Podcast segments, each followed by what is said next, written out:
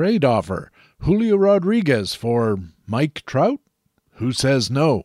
I'll ask Gene McCaffrey, the wise guy of fantasy baseball, about that and a whole lot more next on Baseball HQ Radio.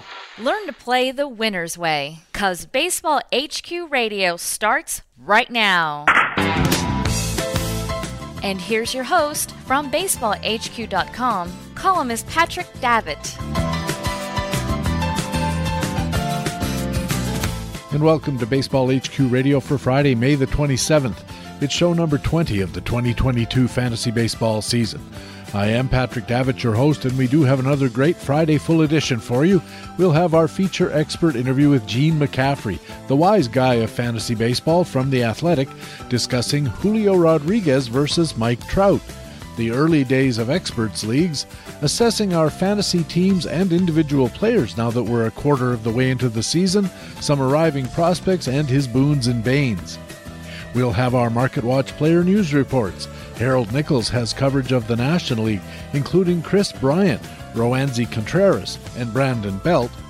And Ray Murphy has news from the American League, including a lot of injuries affecting the Yankees, the return of Cavan Biggio, and possibly a new Clemens joining Major League Baseball. We'll also have our regular commentaries from the expert analysts at BaseballHQ.com, the best fantasy baseball website in the business. In the frequent flyer, Baseball HQ analyst Alex Beckey looks at St. Louis outfielder Alec Burleson. And in extra innings, I'll be talking about my Bizarro Lima plan. It's another Big Friday full edition. Thanks for joining us here at Baseball HQ Radio. Hey, what do you say? We got to talk some baseball.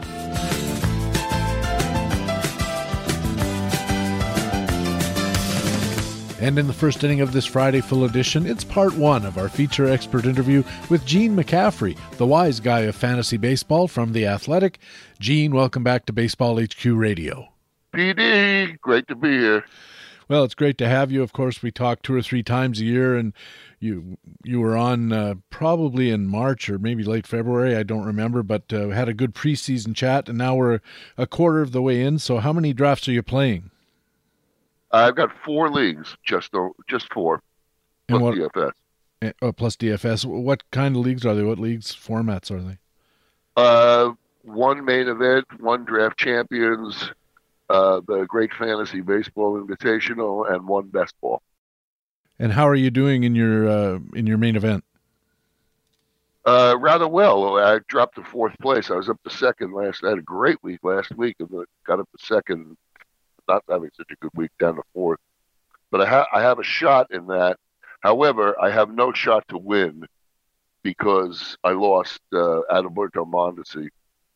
And um, so I've decided to dump steals and just focus on winning that league rather than doing that. The way the way my draft worked, I uh, uh, I was planning on getting Jorge Mateo in the 19th round because he was going in the 23rd round, and he was would you know he was taken in the 18th round. So I was kind of precarious already, and I drafted uh, C.J. Abrams and uh, Vidal Brujan as reserves, thinking that they would one of those two would pan out. When Mondesi got hurt and Abrams got sent down, I just decided to dump steals, focus on the other nine categories, try to win the league, and forsake my shot at winning the the big carrot. I've talked about this with guys who play uh, NFBC before, Gene, and I wonder you win money if you win your league, do you not? Oh yeah, you win money if you finish first, second, or third. I think you get your money back if you finish third. But you, you make a, a profit on uh, on winning the uh, league. Yeah, I, so I believe it's seven thousand dollars off the uh, eighteen hundred entry fee, so it's a substantial profit. Yeah, that's a really good profit, and because most people who enter the contest are focused on winning the, the big prize, the, the overall prize, which is kind of uh, improbable. Even if you have an excellent team, it, it's still relatively improbable because there are, what, 40 or 50 other leagues where somebody's got an excellent team.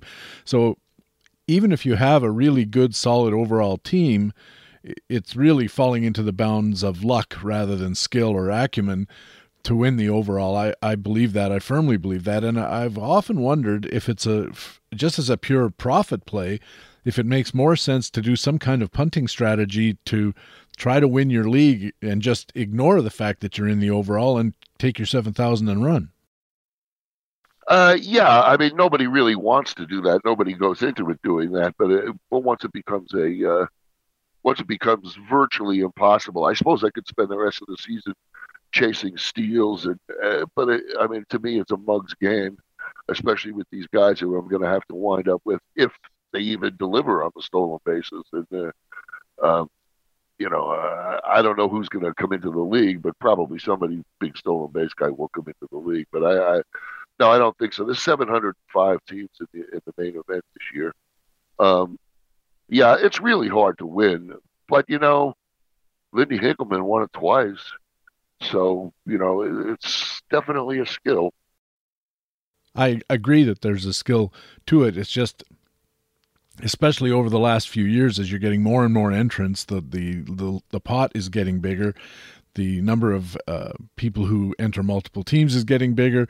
And there's all of these reasons that seem to mitigate against even having an outstanding team winning the overall title because of the luck element. And that's why i'm wondering why more people don't go into it from the outset thinking i can probably win this league if i just punt saves and just dominate all the other categories because I know no I know nobody else in my league's going to do that, and and and maybe uh, just grab yourself uh, a quick seven grand for your trouble or whatever second prize is. You're still making a profit.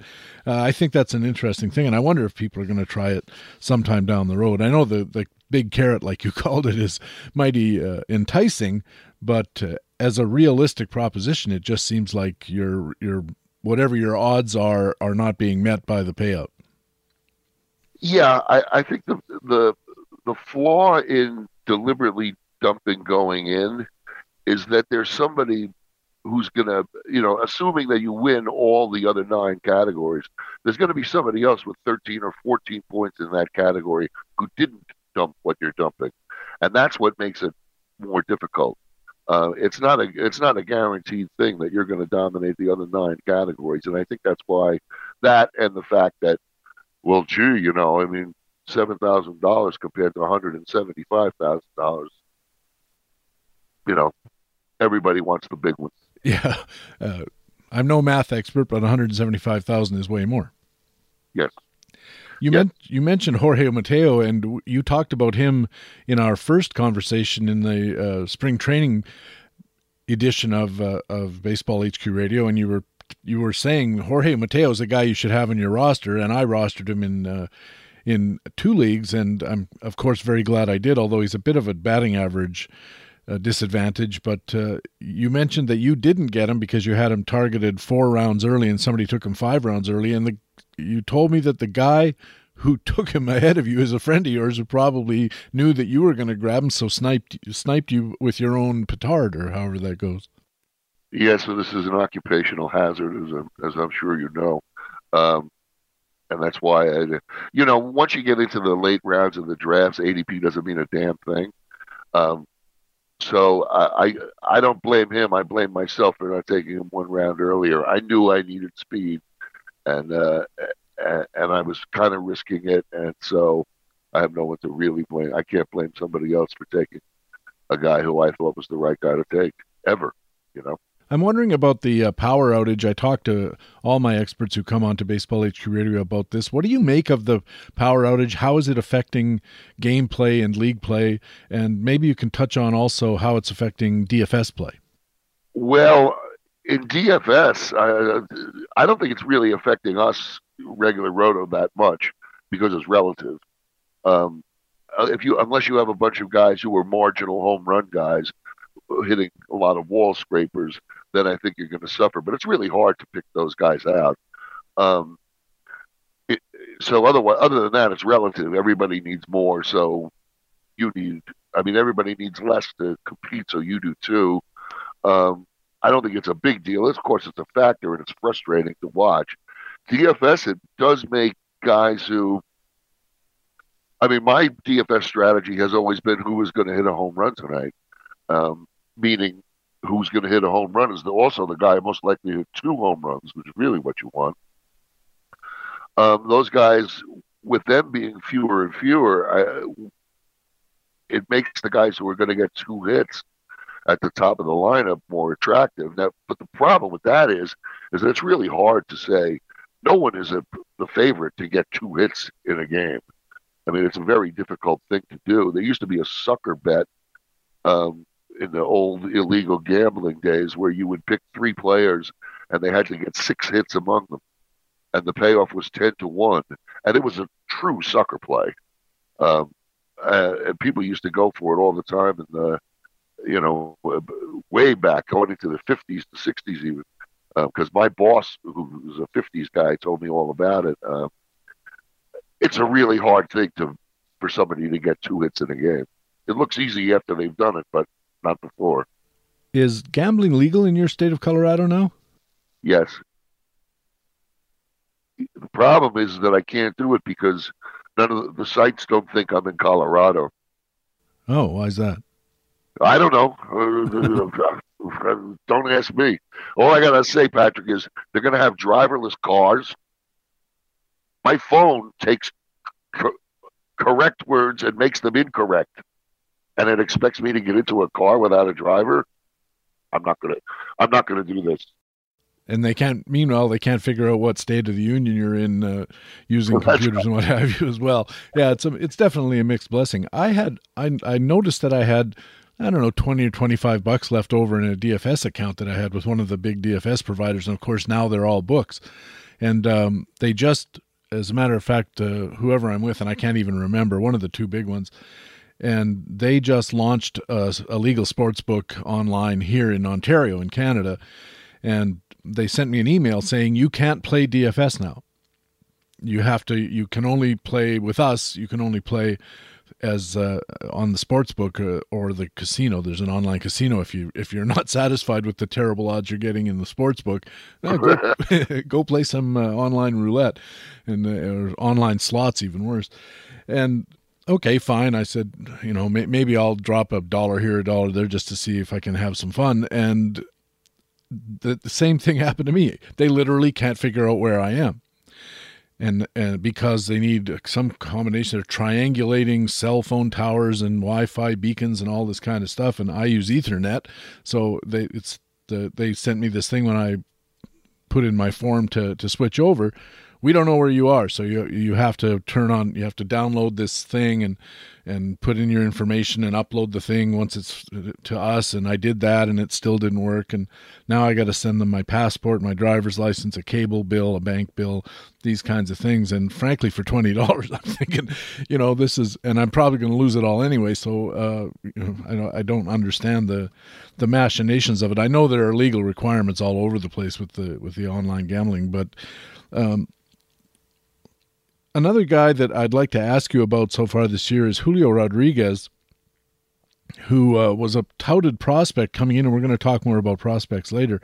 But uh, Julio Rodriguez right now is uh, is having quite a sensational year. I think he's he was really getting squeezed in the strike zone early in the season, and his batting average was very low. But he's pulled it up to over 260. I think he's got five homers. He leads the American League with 13 stolen bases. And I saw on Twitter the other day uh, somebody said in 2023 drafts, assuming he's not hurt, he's going to be in the first round and he may be top five. And I'm wondering, is that being a bit presumptuous? Uh, maybe a little, but uh, I think he's I think he's going to get better, and I think that's what that person is is thinking too. Um, I agree that he was definitely getting squeezed. Um, so his strikeout rate is probably going to come down. It's still a little high, but he's so talented and he's so obviously ready to hit in the major leagues that I, I mean, I think from now on he's gonna he's hitting 267 now. I would be very surprised if he wasn't hitting considerably higher than that in the batting average, and everything else is going to go along with it. I mean, the steals may come down a, relatively a little, but he's already got 13, so he's pretty much a lock to steal 30. Um, the power, I think, is going to increase despite his ballpark division. Um, uh, he's it's, I mean, he's got superstar written all over him, and he did. I mean, he had nothing left to prove in the minors before he even took it at bat in the majors, and that's telltale. You know, he's a generational type of talent. Another Twitter discussion that popped up was who wouldn't you trade to get Julio Rodriguez on your roster? And they were talking about a single year redraft leagues And uh, there was even some people who suggested, "Hey, I'd I'd trade Mike Trout to get Julio Rodriguez for this year." What do you think of that? No, I mean, uh, for the future, yes. Dynasty league, keeper league, definitely. Um, for this year, no. I, mean, I, I think it was I think it was crazy that Trout went in the second round in a lot of leagues, including mine. I got him in the second round, and I thought that was a form of. I mean, that was definitely a gift. I guess it's because of injury, but you know, who doesn't get hurt? So I think you got to take him there, and he's he's done nothing but except vindicate that the speed seems to be off in, in, in modern baseball, or at least in 2022 baseball. Stolen bases are so hard to come by that maybe that's what the person was thinking. That as good as Trout is, he's going to, you know, provide you a lot of uh, stats, but he's not going to give you the stolen bases that Rodriguez is. And uh, if Rodriguez gets 30 or 35 stolen bases, that's like a category winner almost. Yeah, I, am thinking kind of in my in my own terms. Yes, if you, if you need steals um, if he's going to put you over the top in that, and you've already got plenty of everything else, then yes, I can see it. Now that you know, I'm just thinking of my own situation where where the steals don't really appeal to me. So, um, you know, as far as Trout is concerned, last year at this time, before or before he got hurt last year, people were making serious people were making good arguments that he was the greatest player of all time, which I think is a little over the top, but I mean, the fact that you could even mention that and not be laughed out of town. Uh, I mean, he's Mike Trout, and he's an obvious Hall of Famer. He's not going to age. You know, he might get hurt, but other than that, and until he does, he's Mike Trout. In your mind, who is the greatest player of all time? Well, it's got to be Babe Ruth. Um, I mean, he's got to uh, what he's done. You know, look at him relative to the league, and then consider that he was also a a great left-handed pitcher. Uh, I don't think it's even really close. Ohtani, notwithstanding. Yeah, he did it a lot longer than Ohtani does, but Ohtani's turning out to be Babe Ruthish uh, at his peak so far. That in that he's been a reasonably successful pitcher, not in Ruth's uh, category certainly, but by league standards, he's uh, he's a really good hitter as well. Yeah, well, the thing about Ohtani is, is that he's pursuing what the Babe, in fact, did not pursue. I mean, he he was one or the other. There was a very short period of time where he was a pitcher and a hitter, um, except when he was actually pitching, in which case he was only hitting once every, you know, they had four man rotations then. Um, so, I mean, he didn't pursue it, and uh, Ohtani is pursuing it, and he's pursuing it damn well. Uh, so maybe he will turn out to be the greatest player of all time. I mean, and of course, he's not he's not in the Babe's class as a hitter. You know, I mean, we're not just talking about, uh, you know, uh, he's never going to hit 341. Right. You know, and, and he's never going to, you know, slug 850. Uh, these are things that the Babe did more than once. So, so I think it's still got to be the Babe. You're listening to Baseball HQ Radio. Patrick Davitt with Gene McCaffrey from The Athletic and Wise Guy Baseball. And Gene, it's become kind of a truism in fantasy baseball that we can start looking at the standings now that we're getting late into May. Uh, Victoria Day up here in Canada, about five or six days before Memorial Day. So we're right around the end of May, and and uh, the experts are saying now now it's okay to take a look at your standings and figure out what kind of team you have. It's not the quarter pole, by the way. We've got a quarter of the way in, but Todd Zola reminds everybody the quarter pole's a, a quarter of the way from the end, actually, actually a quarter mile from the end in a, in a horse race. But how much right. credence do you think we can give to our standings at this point of the season? Oh, I uh, take them for what they're worth. Um, they definitely mean plenty, but you know we've got a little less than three quarters of the way to go. So, I mean, I, I look at the standings on second day. Um, not that they mean that much, but I just I look at them anyway. Um, everything that you get in the bank is something that you have in the bank. Um, I'm not wouldn't feel secure or, anywhere close to it, but uh, I think that yes, they mean something. You you know if you're weak in a category, you either have to start getting serious about getting it or decide that you're not going to pursue it. Um, and you have to think about protecting and maintaining the categories that you are doing well in. I think it's interesting that you said uh, everything you've got in the bank is in the bank.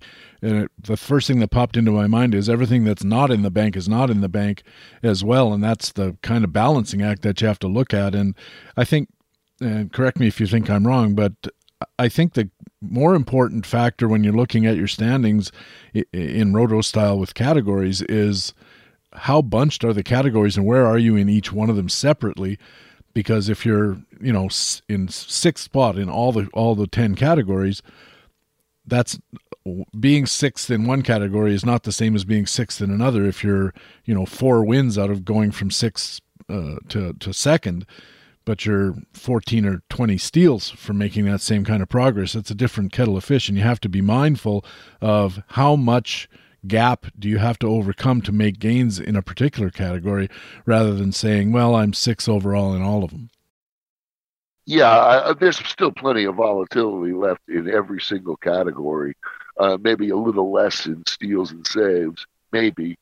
Um, but it, it, in the other categories, there's plenty of volatility to be had, and one good week um, can vault you pretty far in the standings. I mean, I just it just happened to me last week. I went from like eighth or ninth in my league to second in uh, in the league on based on a very strong week. So yes, it could definitely happen. I mean, that won't be that'll get less so as time goes on, but there's still plenty of plenty of volatility left.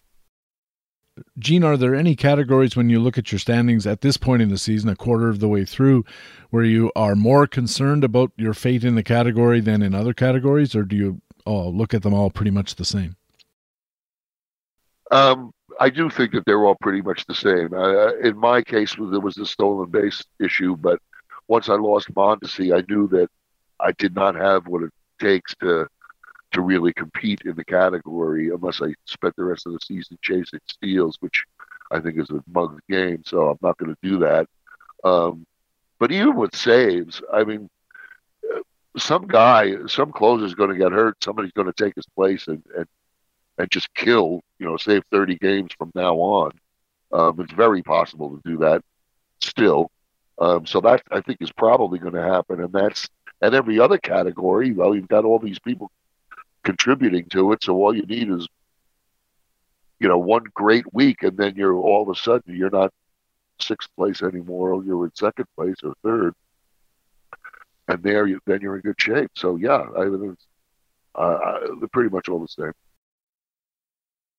How far ahead? And I know you can't do this in pure number terms, but in say percentages, I, I'm in Tout Wars, the American League only league, and, and I have 53 stolen bases. The next guy behind me has 30. That's uh, almost double the next guy. So what about 80% more than the next guy? What percentage lead would you like to have before you start considering that you have an um, an irreconcilable surplus that nobody can catch you even if you trade it? Well, in that case, in your case, I would trade, but that's about it. Um, I don't think that a, a, home run lead like that is sustainable. Um, a stolen base lead like that might be sustainable. Um, and you're certainly trading from a position of strength. So I, if I were you with that kind of lead in stolen bases, I would make that trade. I guess it's possible to do that if you're, you know, if you have over 30 saves now. But even that, uh, I uh, today is not September, so there's a lot that's going to happen. So I, I would not be overconfident about it. We talked earlier about uh, overall contests like uh, the NFBC. I don't play NFBC cash games, but I am in TGFBI. And I noticed the other day I was looking at the overall standings, and there was a guy on there who had jumped 45 spots in a single day. This is getting along with what you said about those overall contests because there's so many players, and the and by virtue of that, there's so many uh, tightly packed categories that you can literally jump. This guy gained uh, 45 places, and I think it was something like a hundred and some points that he gained in a single day, mind you. And uh, uh yep. when should we expect that kind of volatility to settle down in those overall contests? Uh, September 25th.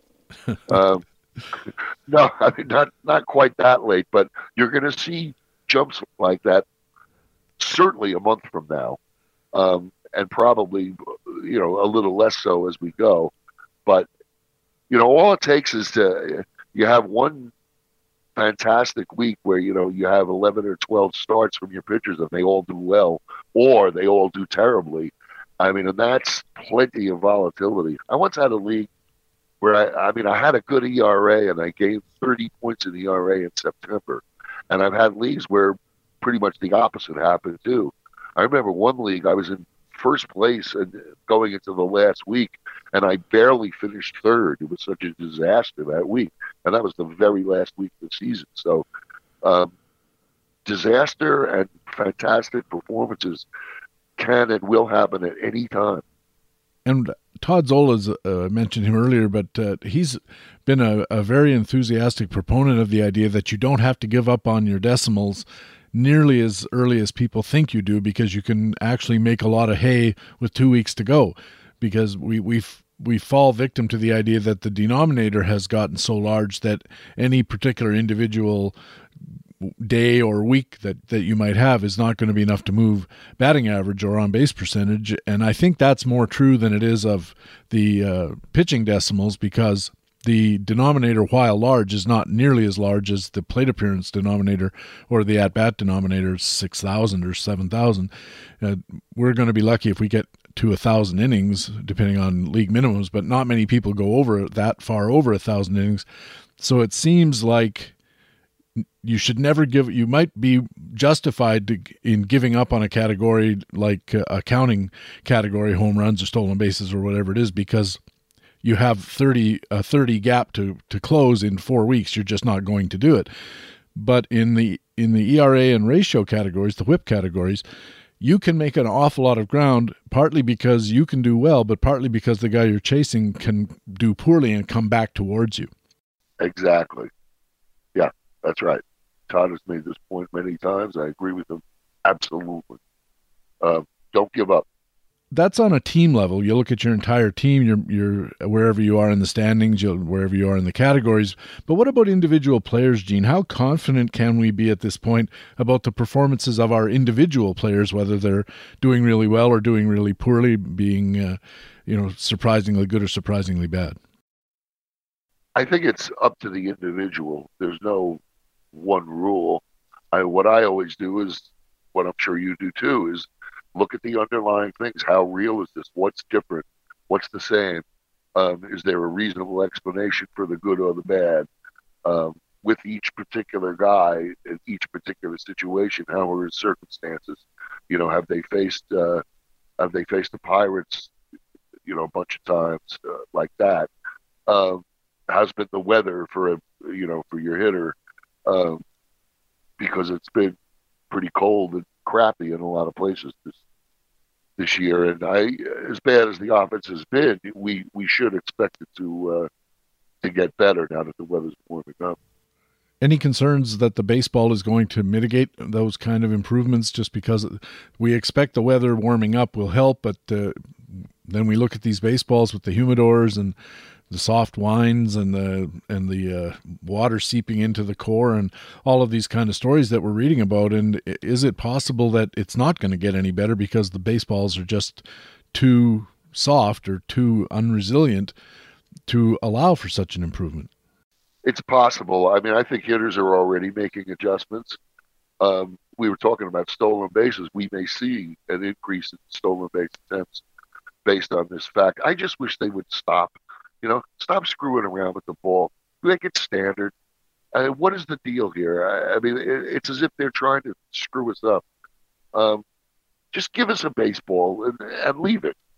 What's the problem? You know, are there too many home runs? I don't think so. You know, were there too many home runs last year? I don't think so. Uh, but anyway, I don't care what it is. Leave it. Just okay. We've got the ball now. Let's leave it.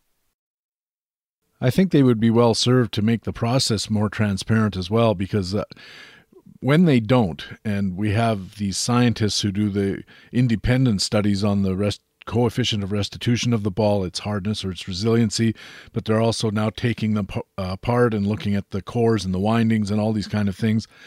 And that's the the transparency we're getting about the cons- the constitution of the baseball is not coming from Major League Baseball. And I think that even if they were to say, and they sometimes do, that the baseball is this or the ba- the baseball is that. Nobody believes them at this point because the history suggests that they are willing to manipulate it and to be very um, clandestine about the about about doing it. And for that reason, uh, I think that the, the Major League Baseball would probably be well served in meeting its clientele's needs, mainly us, the the fans, by being very transparent, getting independent people to verify what's going on with the ball that don't have a, a, a tie into Major League Baseball or are not working for Major League Baseball per se.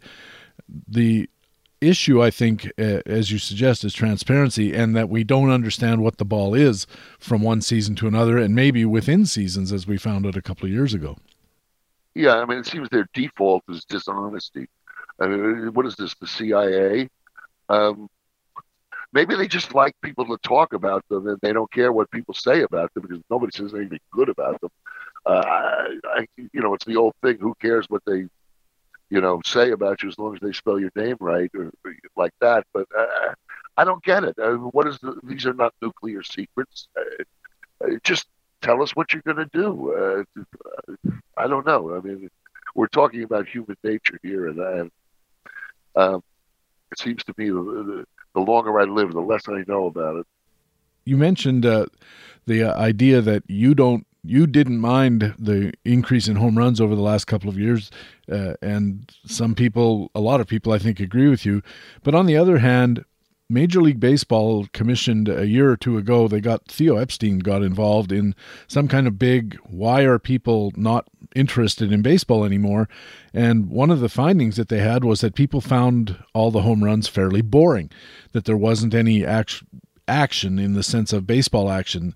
What the fans wanted, according to Theo Epstein, when I heard him on a podcast, and I've talked about this on Baseball HQ Radio before, but what they wanted was, in order, they wanted to see more triples, they wanted to see more great fielding plays, and they wanted to see more stolen bases or stolen base attempts. And what Major League Baseball was giving them was much, much less of all those things. And I wondered if the softening of the ball or the manipulation of the ball to reduce home runs was an effort to force teams into a new style of play that fans would find more interesting, that might move the game along at a quicker pace, that would have more athletic activity rather than watching a guy club a ball 500 feet and then jog around the bases. You know, as exciting as it is in the moment, it's not that great to watch after the ball clears the fence because everybody's just standing around while a guy basically walks his dog for 360 feet. Do you think that they're actively doing this, or is there a possibility that they're actively doing this to try to change the style of play back to more towards what we saw in the 1980s, where home runs were much less frequent, but that there was a lot more action in the game? I think it's very possible, but uh, probable, in fact. But just be honest about it. Just say, look, this is what the fans want. Hey, I like triples too. I like great fielding plays and stolen base attempts too. Let's just be honest about it. Be upfront. This is what the fans want. We're going to give it to them. Okay.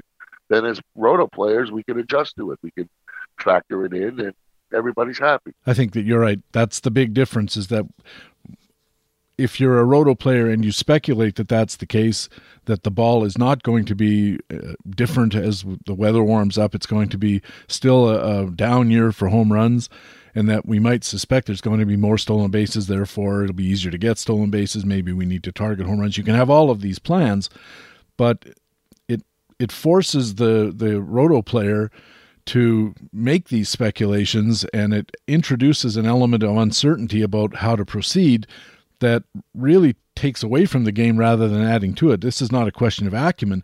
This is a question of trying to forecast. Right the machinations, the behind the scenes machinations of 30 guys plus uh, the front office of Major League Baseball. And that, that really does take some of the fun out of the game, I think, of our game. Yeah, definitely. Uh, it's uh, just make a predict. It's hard enough to predict these guys um, with everything with the playing field level. Just stop tilting the field this way and that way, and that's.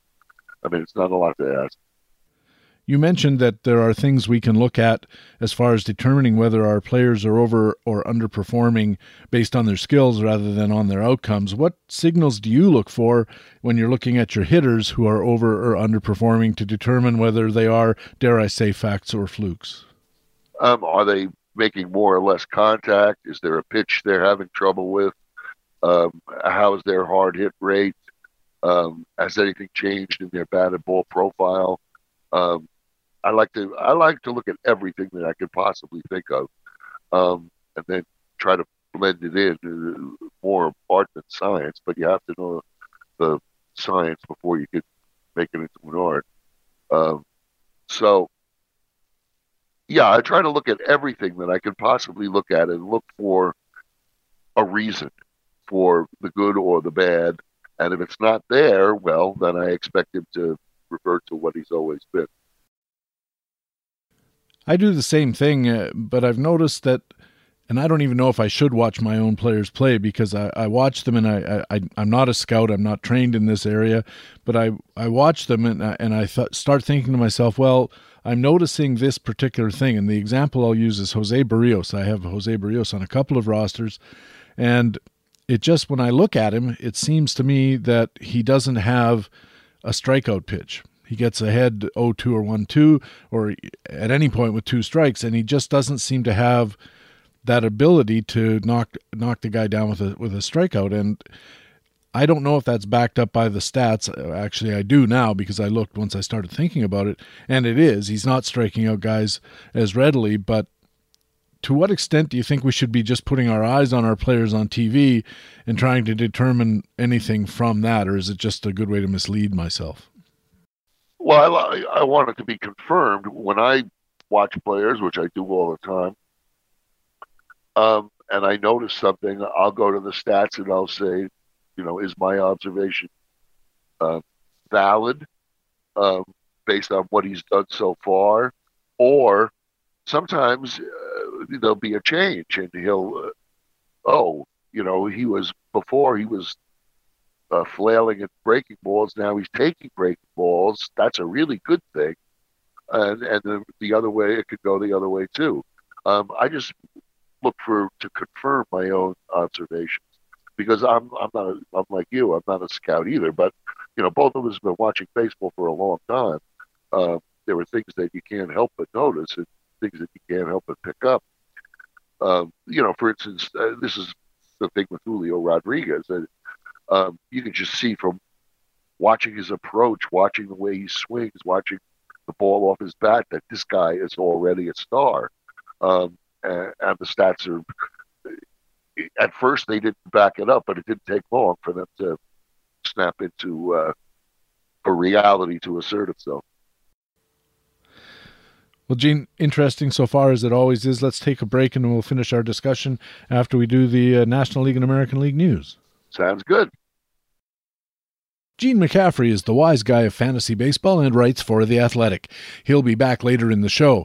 Coming up, we have our Market Watch player news reports. Nick has the National League, Ray has the American League next on Baseball HQ Radio. Right now, though, it's time in the show when I get to let you know about some of the great content that lets us say BaseballHQ.com is the best fantasy baseball website in the business. In The Speculator, analyst Ryan Bloomfield looks at upside projections from the baseball forecaster. In our Facts and Fluke Spotlight, analyst Tanner Smith dives deep on Philadelphia third baseman Alec Bohm. And in the Bullpen Buyer's Guide, columnist Doug Dennis looks at the relief pitching situations in Baltimore, Seattle, Tampa, Los Angeles, and Washington. And those are just a few of literally dozens of great articles, reports, and commentaries you'll find at baseballhq.com all the time. We have player performance validation in facts and flukes, news updates in playing time today and roster forecasting in playing time tomorrow. We have buyer's guides for hitters, starters, and relievers, fantasy market analysis in the Market Pulse, injury analysis in Matthew Cederholm's column The Big Hurt, and groundbreaking fantasy baseball research. As well, there are tools like the player projections updated every day, depth charts, daily dashboards, pitcher matchups planners, bullpen indicators, batter consistency reports, complete pitcher PQS logs, potential surgers and faders, and other leading indicators for hitters and pitchers.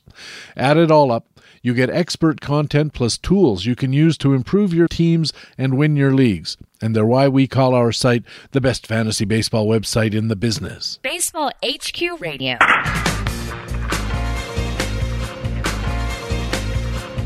And welcome back to Baseball HQ Radio. I'm Patrick Davitt. Time now for our Market Watch player news reports. Ray Murphy is on deck with the American League report. And leading off, it's our National League news and our old friend, Baseball HQ pitcher matchups analyst, Harold Nichols.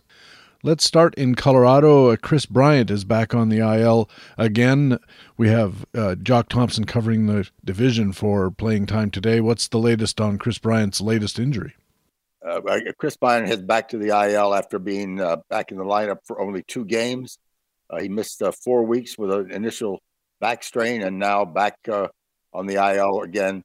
Uh, this stint could last longer, um, and so in his absence, a lot of a lot of people could get extra playing time. And one of them appears to be Sam Hilliard. And coincidentally enough, Stephen Nickrand, our fine columnist at baseballhq.com, in his batting buyer's guide column, happened to be looking at buy low targets. These are guys who have got off to slow starts but could be worth quite a bit of uh, value in the rest of the season. And one of the names on his list, coincidentally, Sam Hilliard. Yeah, you know, if you look at Sam Hilliard's current uh, current stats, uh, a 160 batting average, a uh, 255 on base percentage, slugging only 296. You begin to wonder why would anyone be interested. But as Stephen points out, there's a lot going on under the surface. Hilliard's a very streaky hitter. He could go on a surge anytime. Current 20% hit rate is eight points lower than his prior baseline. Uh, and his batted balls have been really strong. Uh, 92.8 miles per hour exit velocity, 12% barrel rate. And uh, last season had huge holes in his swing only a 59% contact rate. Uh, this season, up to a 71% contact rate, which is playable. So here's a guy worth looking at. Uh, he's got some power, plays in Colorado. Uh, if he's available in your league, you might want to take a look. I did take a look at Sam Hilliard, as a matter of fact, earlier, not because of this news, just because I was looking for possible guys uh, like the ones that Stephen suggested. And, you know, I'm not a big believer in average exit velocity for batters, but I am a big believer in maximum exit velocity for hitters. And uh, right now, um, 115.1 miles an hour for a max exit velocity for Sam Hilliard, which is pretty elite. It's like the 98th percentile of batters in the uh, National League. And when I see something like that, I think there's something here. And then, of course, you throw in the fact that he's hitting in Colorado for half his games, and all of a sudden, you really have to be interested. And I'm not saying that you should rush out and uh, roster Sam Hilliard because, as uh, you suggested, as Stephen suggested, there are some warts here. Frankly, there's uh, you know a lot of swing and miss in his game, which is a real problem. Uh, he's like 22nd percentile in whiff rate, which is not something that you want to have. But at the same time, a guy who can bang the ball at 115 miles an hour and do it in Colorado, boy, oh boy, that starts to look pretty interesting pretty fast. Yeah, it does. And, and you've got to remember, Hilliard really is a very streaky hitter. Uh, so what we've seen so far is a very low streak. Uh, the the other side of that streak is likely to come uh, sometime very soon he can run too. I, I don't know that he does very much, but he's pretty uh, elite level sprint speed. He's a pretty decent defender, so he can play. You know, there's a lot here to like when you're looking at Sam Hilliard. Check your free agent list and, and mull it over at least a little bit. Uh, in St. Louis, the right hander Jordan Hicks, who used to be thought of as their closer of the future, he became a member of the rotation. Uh, now he's been placed on the 15 day IL by the Cardinals. They're calling it a right forearm flexor injury, which is just another way of saying, uh oh. Yeah, oh, right. Hicks has struggled for much of 2022. Uh, ERA is 5.02, xERA 4.20, BPV only 28. Last outing on May 24th was probably his worst three innings, four hits, five walks, and four earned runs. Right now, we don't know the seriousness of the injury. It's hard to forget that Hicks had missed much of the last couple of seasons with elbow problems. Uh, this is really not not good news. No, it doesn't sound like good news, and we've talked about this before. But anytime you see a an injured list reference to some problem with the forearm, it's not usually just the forearm. We know from bitter experience, I'll have to say that uh, forearm injuries are usually, or I should say, often precursors to elbow problems. And if it's an elbow problem, now it's a world of hurt. Yes, very definitely. So it's, uh, you know, we, we wish him the best, but I would not want him on my fantasy team at the moment. Who knows when he'll be back? in Miami, boy, what a situation they have in their bullpen, Nick. Uh, they have a supposed closer coming into the year, Dylan Floro, but he's been struggling. And his supposed understudy, Anthony Bender, has six saves. He's leading the club, but now he's on the IL because of back stiffness. So we've got Phil Hertz covering the IL stint in playing time today, and Alain DeLeonardis playing time tomorrow coverage of the National League East uh, just happened to be looking at the Miami bullpen. What's the closer situation with all of these injuries and player movement? Well, information right now is sketchy on how long Bender will be out. Even before the injury, the Marlins were moving toward a closer by committee situation, with Bender struggling a bit. Uh, Bender has a 4.50 ERA, but an xERA 3.71, a BPV of 97. So uh, you know, kind of kind of marginal, but but but perhaps serviceable. Uh, saves at this point could be split among last season's late season closer Dylan Floro, Anthony Bass, Cole Sulser. It's one of those things where where we're not sure exactly what's going to go on. It's a situation definitely worth watching. Bender had looked like with Floro struggling, Bender has, has had looked like the guy, the go-to guy, but with him on the IL, uh, just have to watch and see and see how everything uh, everything plays out. When I look at Anthony Bass, he doesn't have any saves so far, but he has been pitching in some high leverage situations. He's got a win and eight holds, and he's been pitching pretty well. Boy, look look at this line: a 162 ERA, 084 WHIP. He's getting 14% swinging strikes. His strikeout minus walk is 23%, which is pretty good, and a base performance value of 152. Nick, uh, anything over about one and a quarter is starting to get really closer worthy. Uh, should we be rostering Anthony Bass at this point? I, I, think you'd want to take a look at it. I mean, uh, um, at this point, a 3.22 xERA, so probably some regression in order at this point, but he does have closer worthy skills. Um, he's only eclipsed a he's 34 years old has only eclipsed a 100 bpv once in 10 seasons so that gives us a reason to think this may not this may be more of a mirage than a uh, than a real development but uh, massively increased the use of his slider at the expense of his sinker uh, so yeah i think uh, with a pitch change there it may be worth looking at. I would certainly keep a, uh, a close eye on anthony bass and see if he begins to move into the closer picture uh, fairly soon. And one other piece of the analysis to consider is one of the things we always look for when we see a pitcher all of a sudden outperforming his career levels or his past rate levels is pitch mix. And uh, one of the things that Alain looked at here was that uh, Anthony Bass, you mentioned uh, changing from the slider first approach, has really improved his ability to throw strikes and to get swinging strikes and really gives us a little bit more of a reason to feel that touch more confident that, that, that this isn't just a fluke. He's done something that justifies the improvement in his results. Right, very definitely. And when you see a change that that does justify that improvement, then it makes you a little more confident that this uh, may be something real and something that could sustain itself over the course of uh, of a month or two, or even perhaps the entire season. And we can't let this whole transaction scenario play out without mentioning that the uh, the Marlins recalled Willians Astudillo, and I saw on Twitter the other day somebody said Willians Astudillo's playing for Miami. It was caught them as quite a surprise, and it caught me by surprise too. I didn't even think he was in the major leagues. He's the former twin, of course, little fire pluggy guy, plays all over the field, including uh, pitching once in a while. So the Marlins may be able to make use of the flexibility, Nick, but boy, uh, he's going to have to hit more than he hit in Minnesota in particular, and also in Miami in 2021. 254 expected batting average, 68 power index. Not a lot of there there. Yeah, I had, I had him on my team for one for one season when he was doing fairly well in Minnesota, but there's about a lot of up and down uh, in Astudillo's game. A fun guy to watch, um, uh, but uh, you've got to be you've got to be skeptical at this point about whether he can reproduce the kind of things that got him excited when he first came up to Minnesota. Moving along, it seems like forever that we've been watching Brandon Belt and thinking this guy should be a great fantasy player. He's a he's a good uh, baseball player, a, a, useful guy for San Francisco over these last few years. But gosh, he just never seems to have quite come around. And he was starting to come around these last little while, but he just can't seem to shake the injury bug. And now he's back on the IL. Uh, Jock Thompson covers this for playing time today. What's the latest on Brandon Belt and the situation in San Francisco? Well, manager Gabe, Cap, uh, Gabe Kapler told reporters that uh, Belt wouldn't miss much time, but uh, he's had all kinds of recent issues with his knee. Uh, this is a knee problem with knee inflammation. Uh, missed all of spring training th- this year following IL time in 2021. So difficult to imagine him being particularly healthy for the remainder of 2022, and also difficult to project playing time for a, a deep and versatile uh, platoon centric squad like the Giants, who've been extremely active on the waiver wire.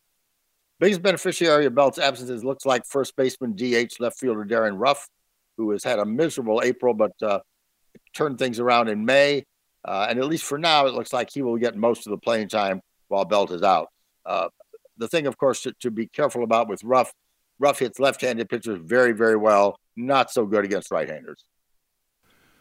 A couple of shows ago, I think it was Tanner Smith who said uh, Darin Ruf is the kind of guy you need to keep an eye on because they're platooning him not against left versus right so much as high ball pitchers versus low ball pitchers because he can't hit high ball pitchers and he crushes low ball hitters, uh, pitchers. Pardon me. And from that point of view, if if you have a chance, especially you have daily moves or you're playing DFS, if you look at the at the pitching matchups for San Francisco on a given night, and you see that the the pitcher's a sinker baller or you know a sinker slider type of pitcher, you might want to have Darin Ruf in your lineup because he really hits those low ball pitchers well, and and that's something uh, one of those kind of new metrics or new ways of looking at baseball that I think is really going to help fantasy managers in the future as they try to plot out what moves they're going to make daily or even weekly. If if you know that a guy's coming in against a the kind of pitcher that he can hit, not just left right, but the shape of pitches, the pitch mix, all those kinds of things. I think that's a really interesting development for a guy like Darin Ruf. And now perhaps paradoxically, if he gets a lot more playing time and they force him into the lineup against high ball pitchers, this might actually not be good news for Darin Ruf owners because he is a real, really tough uh, matchup when high ball pitchers are involved. Yeah, there's you know there's a there's an interesting if you look at look at what's going on so far with Darin Ruf. So far this season, 142 at bats. We were projecting only 276 for the remainder of the season. But if, if Belta is on the IL, Ruf's going to continue to get uh, to, to get at bats. And so if you can match him up against the right pitchers, as you say, he's certainly someone worth having on your fantasy roster. In Pittsburgh, the Pirates have recalled uh, pitcher Roansy Contreras. I love that first name. Uh, Rick Green covering the Pirates for playing time today. Uh, what's the latest on this story? And Roansy Contreras came back up and responded with five scoreless innings on Tuesday night. Uh, we're anticipating this time he'll get an extended look uh, in, the, in the big leagues. Contreras was up in April, uh, giving Pittsburgh 7.2 innings of work with 10 strikeouts, 10 strikeouts and 7.2 innings, three walks, three earned runs. If he's available, he could uh, really help fantasy teams in keeper leagues and, and redraft leagues. Certainly someone to check and see if he's available on your waiver wire. There's always the problem that you can't really count too heavily on getting any wins, even if he gets deep into games, because Pittsburgh's lineup is so relatively anemic. But say one thing about the Pirates: if he leaves the game with a lead, there's a very good chance he's going to finish the game with uh, with a win because that bullpen is really really strong in Pittsburgh. Yeah, that's true. And so uh, you know, it, it, depends on how how much wins count in your particular scoring format. Uh, some some some formats really don't use them at all. So certainly a guy worth looking at and seeing if his particular uh, skill set would help you in your uh, in your league. Four games so far for Roansy Contreras this year. He's got an 095 whip, which is something I always like to see. His ERA is just barely over two. So uh, I imagine he's going to probably be rostered in most formats because of the earlier stint that he put up. And he was a pretty well regarded prospect. But take a look on your free agent list. You never know because of your league rules or because your league mates aren't paying attention. Uh, Roansy Contreras might be on the list or might have been dropped earlier when he was sent down. There's all kinds of ways where Ansi Contreras should end up could end up on your roster, and you should really consider it if it's a possibility. Uh, back to St. Louis. Uh, Nick, uh, they recalled right-hander Angel Rondon from their taxi squad and sent uh, left-hander Matthew Liberatore back to AAA. He got up uh, for a very short stint uh, just as a spot start kind of thing. But what's going on in that St. Louis rotation? We talked earlier about their other injuries. Yeah, we, we, we expect still to see uh, Liberatore back uh, probably in the second half of the season. Uh, but Rondon has spent much of the, his professional career as a starter. This season, he's primarily pitched in relief. Only 22.2 innings at Memphis, uh, 3.97 ERA, 27 strikeouts, 13 walks, and somewhat concerningly, five homers. Saw action right away on May 22nd when he had to replace the injured Stephen Matz. Got the win after pitching five shutout innings, allowing only one hit and three walks with four strikeouts. Uh, maybe a guy to take a look at uh, as you know, not not someone that uh, you get too excited about, but depending on your particular pitching situation, someone you might want to uh, uh, to to see if he's available and might if he might help you. Projected balance uh, has a 72 BPV, and certainly that is something that uh, is is decent for a starter. And he's, I think, uh, sort of a middling prospect for St. Louis. The last time I checked, uh, it was sort of 11, 12, 13, that kind of rank in the organization, and certainly a lot lower in the overall for all of baseball top 100 lists and stuff. He's not on uh, several of them that I've checked, but certainly, as you said, uh, Angel Rondon looks like he could be worth a look on the offensive side, uh, last week Ray and I talked about Tyler O'Neill going to the IL. Uh, Dan Marcus covers St. Louis as part of his playing time tomorrow coverage of the National League Central, and Dan mentioned that Corey Dickerson could find some playing time in the outfield. Okay, fine, perhaps in combination with uh, another player, uh, Brendan Donovan. What does Dan say about Donovan's fantasy potential? Brendan Donovan is a kind of an intriguing option at this point. Has positional versatility uh, can play in the infield as well as the outfield. And uh, with the injuries going on in St. Louis, he could wind up at the front of the line for playing time. Uh, since being recalled on April 25th, he's played at least one game at every position except catcher and center field and left field. Power output has been matched by his skills. A 118 power index, but uh, only a 53 expected power index. Uh, rest of his profile, though, gets some attention. 1.10 I, 2.81 uh, expected batting average, 71 BPV. So as the Cardinals are trying to fi- find the right combination for the lineup without uh, without Tyler O'Neill, uh, without uh, Paul DeJong, it wouldn't be surprising to see Donovan get a substantial role in that lineup, and that makes him someone worth uh, keeping an eye on at this point. I don't think we should expect a, a whole lot of power from Donovan, but he does have terrific strike zone discipline. He hasn't had many uh, pitches to face or batted balls to face, but he has a 16.7% strikeout rate, which is pretty good in this day and age, and a 16.7 walk rate. So he's pretty much walking once for every time he strikes out, which is, again, pretty rare but his barrel rate is very low, around 2%. Uh, launch angle is ground ball oriented, and max exit velocity barely over 100. So I don't think there's going to be a lot of power here, but there could be some other aspects of his game that, that play, including possibly helping uh, in batting average and maybe a little bit in speed.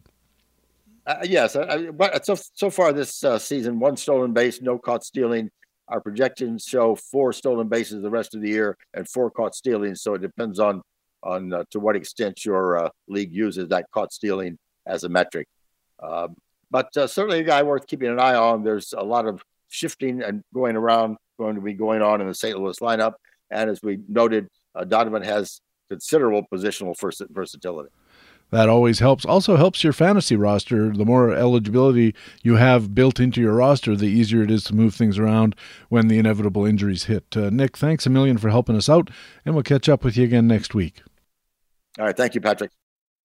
Harold Nichols is a pitcher matchups analyst at baseballhq.com and covers the National League for us here at Baseball HQ Radio. Over we go to the American League and baseballhq.com co-general manager and columnist Ray Murphy. Let's start our American League report in New York, where the Yankees are having all kinds of injury problems. Ray, uh, infielder DJ LeMahieu missed a couple of games with what they called discomfort in his left wrist. I guess they're saying for now he's day to day, but he's just the tip of the iceberg, the latest Yankee to miss time. Chris Olson covers the Yankees for playing time today at baseballhq.com. What's the latest? Yeah, the latest is this is a real mash word. Uh, various degrees of injury, many of them seem close to resolving. I guess that's the quote unquote good news. Aaron Hicks has been out with a hamstring. Uh, Josh Donaldson has been on the COVID IL with a uh, corollary case of foot and mouth disease, shall we say. Um, so those guys have missed this week. Uh, more significantly, Giancarlo Stanton went on the IL with an ankle problem. And this LeMahieu news, as you say, uh, he's just day to day, not IL yet, but you know, seems a little ominous in that he was uh, trying to take some swings the other day and you know wasn't ready. So you know that may uh, that that may escalate a little bit. So there's been a there's been a lot of attrition here. And meanwhile, to to make up, uh, they've had uh, a signing. They signed Matt Carpenter out of the Texas organization, where he'd been tending his '80s porn mustache at AAA, and uh, Miguel Andujar figures to get some time. Marwin Gonzalez, the uh, the Swiss Army knife of the of the lineup. All of these guys are going to play, but I guess time will only tell how long the Yankees will be playing them. Yeah, well, given the number of injuries and the you know varying or unclear durations, it's not clear what kind of opportunity these guys are going to have. It could be that most of it has evaporated. You know, by the end of this weekend, if all of these guys except Stanton, who's on the DL for at least another week, could conceivably be back, right? Or it could get worse if LeMahieu ends up on the DL, for instance. But if you're if you're trolling around for short term at bats, uh, you know Carpenter may have a little bit of life left in his bat. He had uh, six home runs in just a couple of weeks worth of work at uh, at AAA Round Rock before the Yankees scooped him out of uh, the Rangers organization there. Uh, so short term opportunity there for Carpenter. The Yankees do have enough moving parts that you know, especially with Stanton out, uh, you know, it could be the DH position or left field that's open. So those are places where notorious gloveless wonders like Carpenter and Andujar could get some at bats. But uh, you know, if you're into this weekend's fab, I probably would not be looking at more than a short term opportunity, you know, a week or less, unless uh, unless something else gets worse here. Mind you, uh, leagues have been won unless you know if you can pick up a guy like Carpenter and he bangs you two home runs during the week or even one.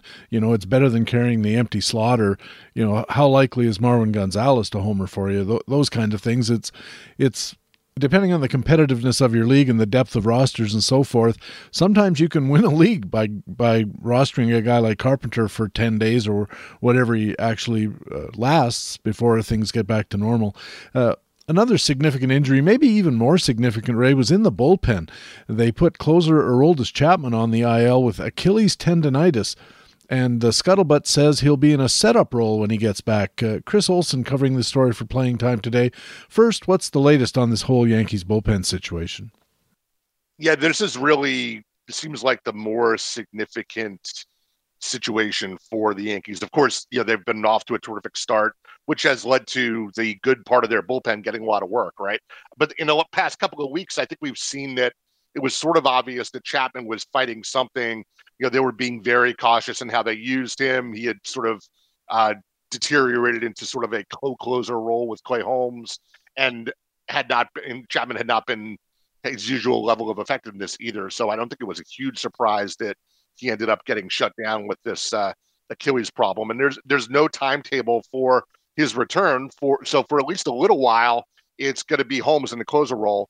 Uh, he who has been you know terrific so far this year, but uh, you know the bullpen pecking order there is now Holmes fronting the likes of Michael King and the lefties Lucas Luetge and Wandy Peralta. You know because other bullpen stalwarts, Chad Green and Jonathan Loaisiga, are both on the IL as well. Green's out for the year with Tommy John surgery, and Loaisiga's got shoulder problems that sound like they might be significant. So, uh, you know, things are so bad here that the Yankees actually just uh, scooped up Shane Greene off the waiver wire, who had at last been last seen as a Dodger for about 15 minutes last week. So, uh, you know, clearly the Yankees are trying to uh, build a bullpen on the fly here, and other than the stability of Holmes, there's uh, there, there's a lot of uh, question marks in the uh, in the middle relief and setup roles right now. But as you say, Clay Holmes has been fantastic, and Chris mentioned, given how well he's been pitching, he might retain a share of the role, as you suggested, maybe even take it over altogether. And I noticed uh, the New York media were reporting that that indeed will be the case. What do you think about those reports? Uh, yeah, Jon Heyman tweeted, uh, or I'm told Jon Heyman tweeted because he actually has blocked me on Twitter, but that's another story.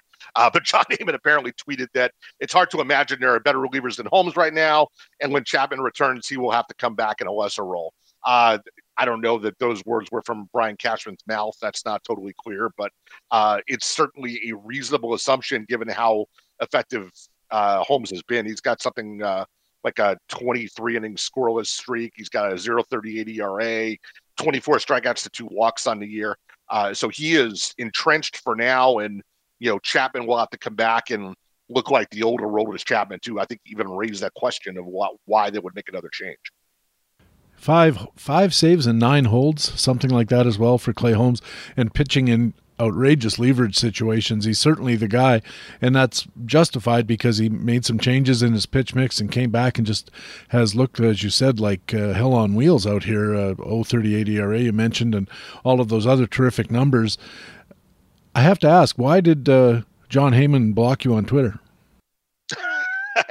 so it has something to do with the lockout and me accusing him of uh, carrying the owner's water sometime in uh, January or February when he was parroting uh, ridiculous Rob Manfred positions about how how good some lousy uh, ownership offer was to end the lockout. And I, uh, you know, I, I, questioned his journalistic objectivity. How dare me? And uh, you know, he's he's notorious for having a fairly quick trigger finger on the block button on Twitter. He he he is not one to engage with uh, uh, dissenting opinions, shall we say?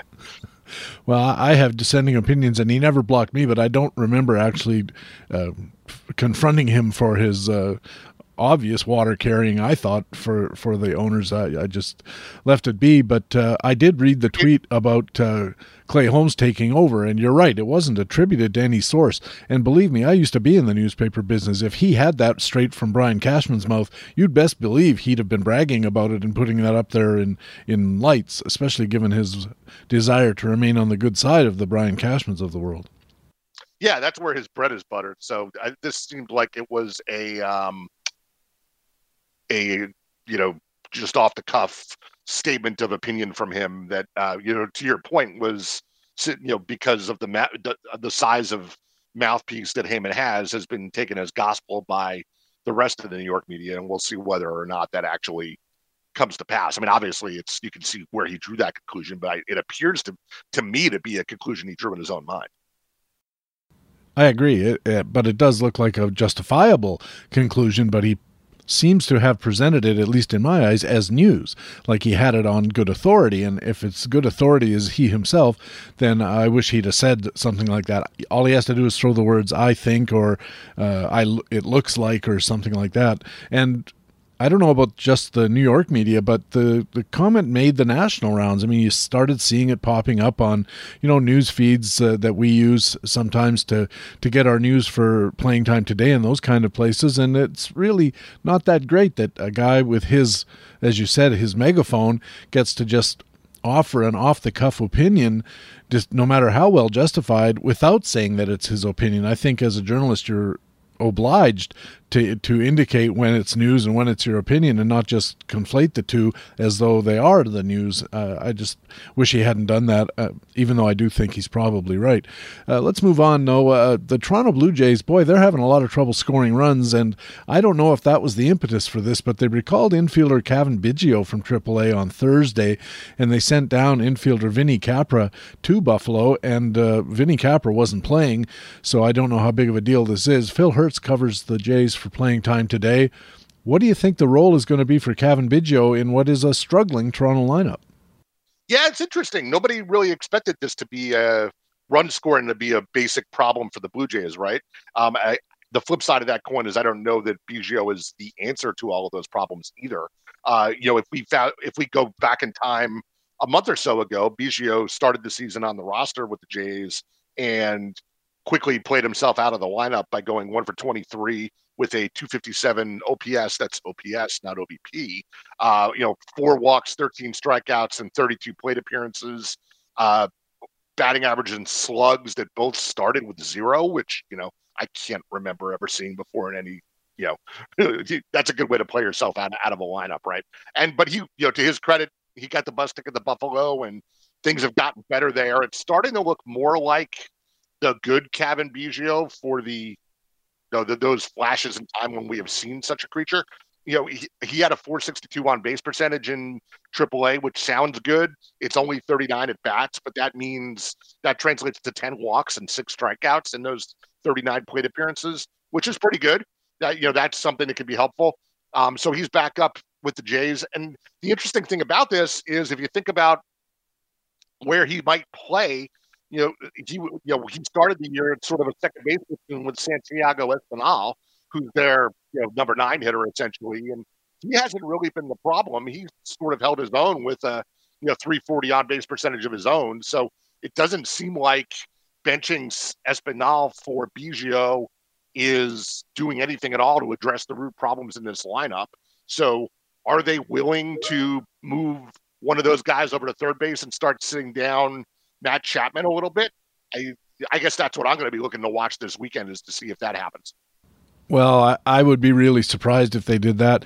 You know what really would surprise me less is if they set uh, uh, Bo Bichette, who's really been struggling. He, he, hits a home run once in a while, but other than that, it's strikeout, strikeout, strikeout. You know, weak ground ball, medium level fly ball. He just hasn't been hitting the ball at all, and he's making a ton of errors in the field. And as many errors as you see on his record, if you look up his record on ESPN or Baseball HQ or wherever you get that information, you're going to see a lot fewer errors than than Bo Bichette has actually made because the Toronto scorekeeper is notoriously generous on that in that regard. He's made throwing errors and fielding errors that have been scored base hits, which I'm sure is a, a delight for Toronto pitchers and those who have them on their fantasy rosters, i.e., me, which is why I notice this kind of stuff. But uh, I don't think Espinal's going anywhere. He might be the best hitter on the team right now, to be honest with you. And I don't think they can afford to to throw Chapman onto the bench either because they need his glove. He's covering up for for Bichette in a lot of ways by being so good at going to his left and cutting off balls that Bichette can't make errors on because because uh, Chapman's fielding them instead. So. Um, I think maybe Biggio gets in there at the top of the order. I don't know, but uh, he, he he should try to find a, a place to play because there's certainly no on base percentage at the top of that lineup. Currently, Springer's doing all right, but as I said, Bichette really stinks. So, what are the chances Biggio gives us some stolen base potential, though? You know, it's been a little while since we've seen that from Biggio. There's there, there's a chance. Certainly, is it, the first step is he's you know he's got to bring that on base percentage to the major so that he gets to first base and gets some opportunities to run. Uh, you know, as a reminder, uh, you know, a couple of years ago, he stole 20 bases uh, without getting caught at one, uh, caught even once. So there's a, uh, you know, there's a track record of efficiency there. But as we're saying here, uh, you know, he only stole three bases last year, and the biggest reason why was he couldn't find his way to first base. So, you know, if he gets himself back in the lineup a little bit, gets on first base with some regularity, and to your point, this is a lineup that is looking for a spark. You know, there's a chance that uh, they turn Biggio loose a little bit and try to uh, manufacture little runs or get some uh, get some aggressiveness going to uh, you know spark this up and down the lineup. It, it, it's not unheard of, and like you said, you know we're squinting to find these opportunities because we're all stolen base starved in this uh, current iteration of the game, right? Not me. In my uh, in my Tout Wars league, I've got like 60 stolen bases. The next guy's got 28. And uh, of course, I should be looking to trade the surplus, and I'm sure I will. But unfortunately, the stolen bases are coming from my really good players, except for maybe uh, Mateo in Baltimore, is not contributing much beyond that. Uh, I have a question about the walks that uh, Biggio was picking up in Buffalo to generate that 460 ish OBP while he was down there. How well does that translate to major league level when you're doing MLEs, major major league equivalents? You know, traditionally they translate pretty well, uh, but you know that's probably something that, from a research point of view, needs to get refreshed, even if it's a uh, you know, post 2020 lost minor league season kind of initial look at that. You know, we've we've talked a, a bunch about uh, rookies and young players trying to make the transition from AAA to the majors in the last couple of years, and you know, obviously we're seeing the likes of Jarred Kelenic go up and down a couple of times and not be able to make the leap, and then we've seen some pitchers on the flip side of the coin have trouble too. And it's you know, there's some evidence that the AAA to the majors gap has been exacerbated. And I don't I don't know whether we're at the point yet where we could start to tease out whether that was just a lost 2020 minor leaguer effect and an add-on of uh, you know that interruption in, in the development cycles. You know, maybe at the end of this season we could take a look at that data and see if you know what we saw last year in 2021 was you know an aberration it started to wash out of the data this year or not. So I long way around of saying that I've got a I've got a good historical answer to that question, but I don't know if I don't know how applicable it is to our current moment in history, shall we say. From a just eyeball sort of point of view, it seems like it would be one of the things that would translate well. It's just watching for balls and strikes, but of course, the pitchers are better in the major leagues, and uh, the umpires might or might not be. But the uh, the the pitchers are probably more capable, clearly more capable of fooling hitters in the majors than they are in AAA, and maybe it's just easier to draw a walk down there. That's why I asked. I, I think it's pretty interesting because it seems like it should be a stat that normalizes pretty closely uh, or at least whatever whatever uh, ratio you come up with for it see, should be pretty reliable. But I don't know. As, as you said, it probably requires more work. Uh, moving on, let's go to Seattle. They sent down right-handed reliever Drew Steckenrider to AAA on Thursday, and to quote uh, Jim Bouton's Ball Four, "What kept you?" Rod Truesdell covering the story for Playing Time today. Is this a one-way Stecken ride? Well, I think what kept him was the uh, you know he, he's he is taking a walk to AAA, shall we say? Uh, you know, he was really good last year, part of a really effective Mariner bullpen that you know kept them in the pennant race to the last weekend, even though their uh, you know their Pythagorean runs scored, runs allowed numbers were not good, largely because their bullpen was fantastic and allowed them to win a ton of close games. And Steckenrider was a big part of that, but he couldn't carry it over. Uh, so far this year, he had a 4.18 expected ERA. His strikeouts per nine was uh, 7.7, which is you know paltry in this day and age where even the 12th guy on your staff is striking out one guy per inning, right? Uh, and you know the swinging strikes weren't there either, and he's given up home runs at a clip of uh, 1.3 per nine. That's that's all bad, right? So, uh, you know, he had fallen out of the you know sort of bullpen by committee closer mix there, and now he's fallen off the roster altogether. And you, I think you're right. I think it might be a good long time before we see him again there's always the possibility he figures it out in the minors. But uh, even his previous year's dominance rate was not that great. I don't think he was at uh, nine per, per nine. I think he was below that uh, strikeout per inning level that we're kind of setting as a as a baseline these days, as you said. Uh, he was part of the Mariners closer committee at least for a while, and he did have a couple of saves this year and a 1.411 leverage index, which is pretty high. So, what happens to the committee now that Steckenrider's somewhere else? Yeah, so they've got to shuffle some things, and you know it's all performance based, and you know performances are you know have been kind of erratic in this pen. You know the bullpen as a whole has not been the the weapon it was last year. Uh, Paul Sewald is probably more entrenched as the closer now, uh, with Diego Castillo as sort of the you know one A one B guy, uh, and know that they'll probably handle the majority of the save ops on a on a combination basis. The uh, the the philosophy here with this team seems to be to try to avoid throwing guys on back to back days. So there's a sort of a day on day off kind of structure to this. You don't see these guys uh, now Castillo and Sewald, if they're one A and one B, you generally don't see them in the same game. Uh, Sewald has been the one who has best carried over his breakout 20, 20 He's got he's had plenty of strikeouts and been mostly as effective as last year. Castillo had a bad April, but has settled down his last few starts. Uh, it's you know it seems like he uh, maybe had a mechanical issue. His control is sort of snapped back into form. Uh, I'm not going to call him cured yet, but it, it, it, does seem to be trending that way. Um, after that, it's you know there, there are other, longer term options here. Andres Munoz, the uh, you know young flamethrower, had been sort of working his way into that uh, late inning committee, but he's been getting knocked around lately. He gave up a game losing grand slam here in Boston last weekend that kind of underscored that he's taking on water lately.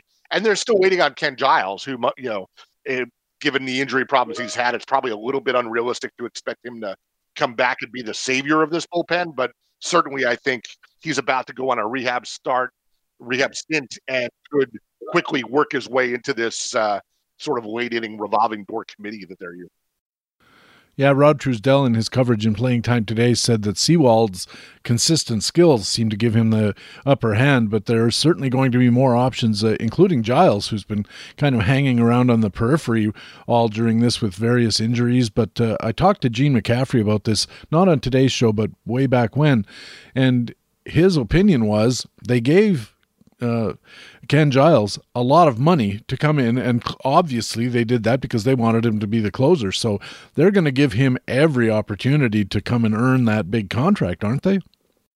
You would think so, but I guess the flip side of that is now they're what 1.3 years into the two-year big money commitment they made. They gave him right, so it's possible that you know things change, things are not going well for the Mariners. If they don't turn it around pretty quickly, you know, maybe it's a case where they uh, bring Giles back, you know, just long enough to showcase him and put him back on the trade block. I and save the last two months of his of that, of that big contract. I I don't know. Uh, obviously, the the season as a whole for the Mariners on a number of fronts has not gone the way they wanted to.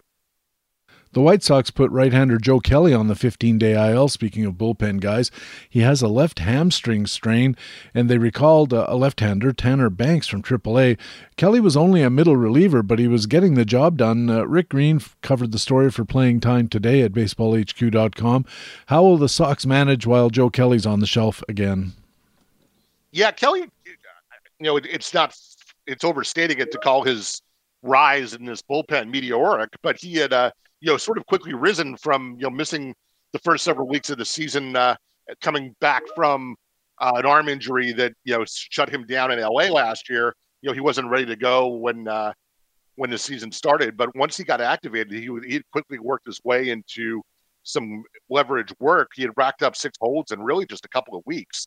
Uh, but oh, but then uh, five runs in and on four walks in his last couple of outings. Uh, you know, so his ERA for the year in short work is you know over over nine right now. Uh, so we'll see how long it takes him to sort of get reset on the IL. Uh, and in the, in the meantime, it's uh, looks like Tanner Banks taking the roster spot, but you know nothing exciting there. Uh, he he had a decent scoreless inning streak in April, but he's gotten knocked around a little bit since then. Uh, and you know, to your reference earlier of leverage index, he's pretty much the mop up man. He's got a really low leverage index, so that's just telling us that uh, Tony La Russa is using him as a uh, as a sponge, for lack of a better term, I guess just soaking up innings. Uh, it's a pretty good, uh, pretty good analogy. Uh, the White Sox manager Tony La Russa also told media that right-handed starting pitcher Lance Lynn is going to need at least three rehab starts at AAA Charlotte before they can activate him from the IL.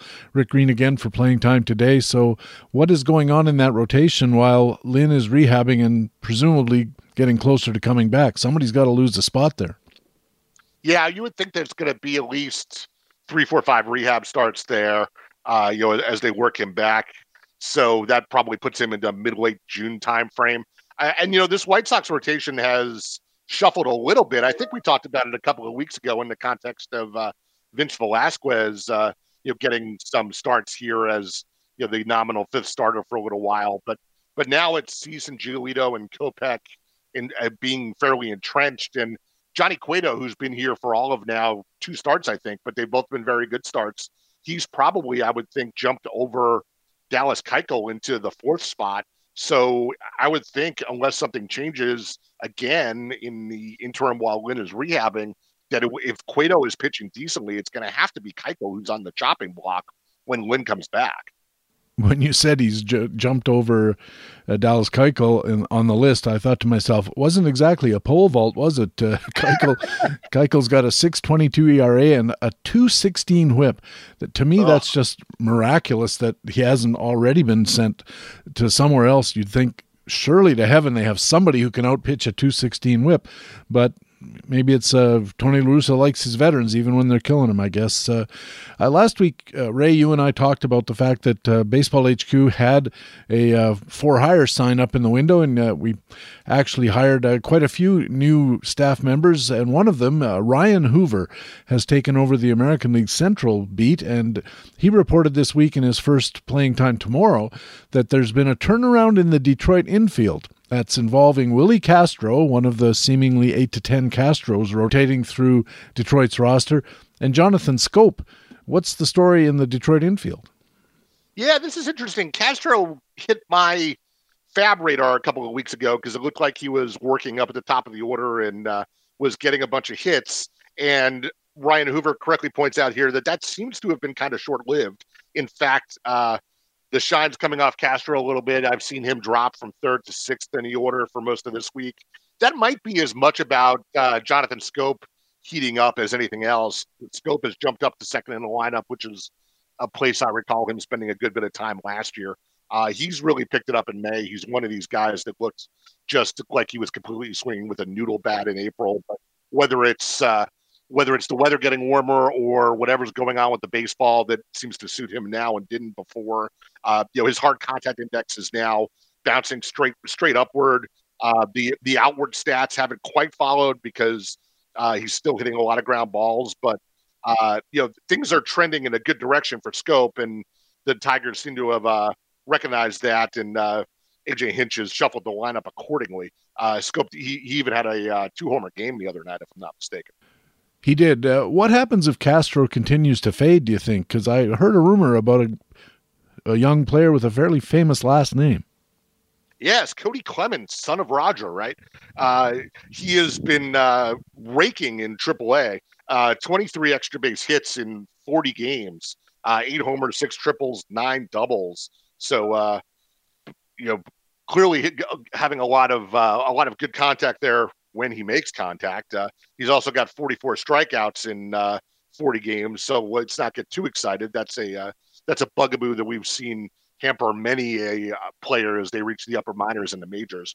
But uh, you know, if you look at what could happen here, you know, they're a little blocked up in term if the Tigers wanted to get him up to the majors because Schoop's playing second base right now, and as we said, his bat is coming around.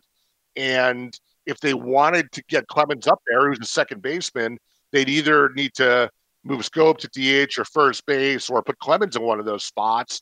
But now you're talking about you know Spencer Torkelson, their top prospect, who you know ha- admittedly is struggling is on his own with a 600 or so OPS, but presumably they're going to stick with him a little bit longer. And then of course uh, the institution Miguel Cabrera at the other of first base and DH. So you know something kind of unexpected would have to give for uh, an opportunity to create for Clemens. I noticed that uh, that item in uh, in the look at Cody Clemens that we had 44 strikeouts in 40 games sounds like a lot, but I, I looked him up. He's got 190 plate appearances, so his strikeout rate is only around 25 or 26 percent, which is again, it's not super great, but it's not catastrophic like some of these guys when they come up.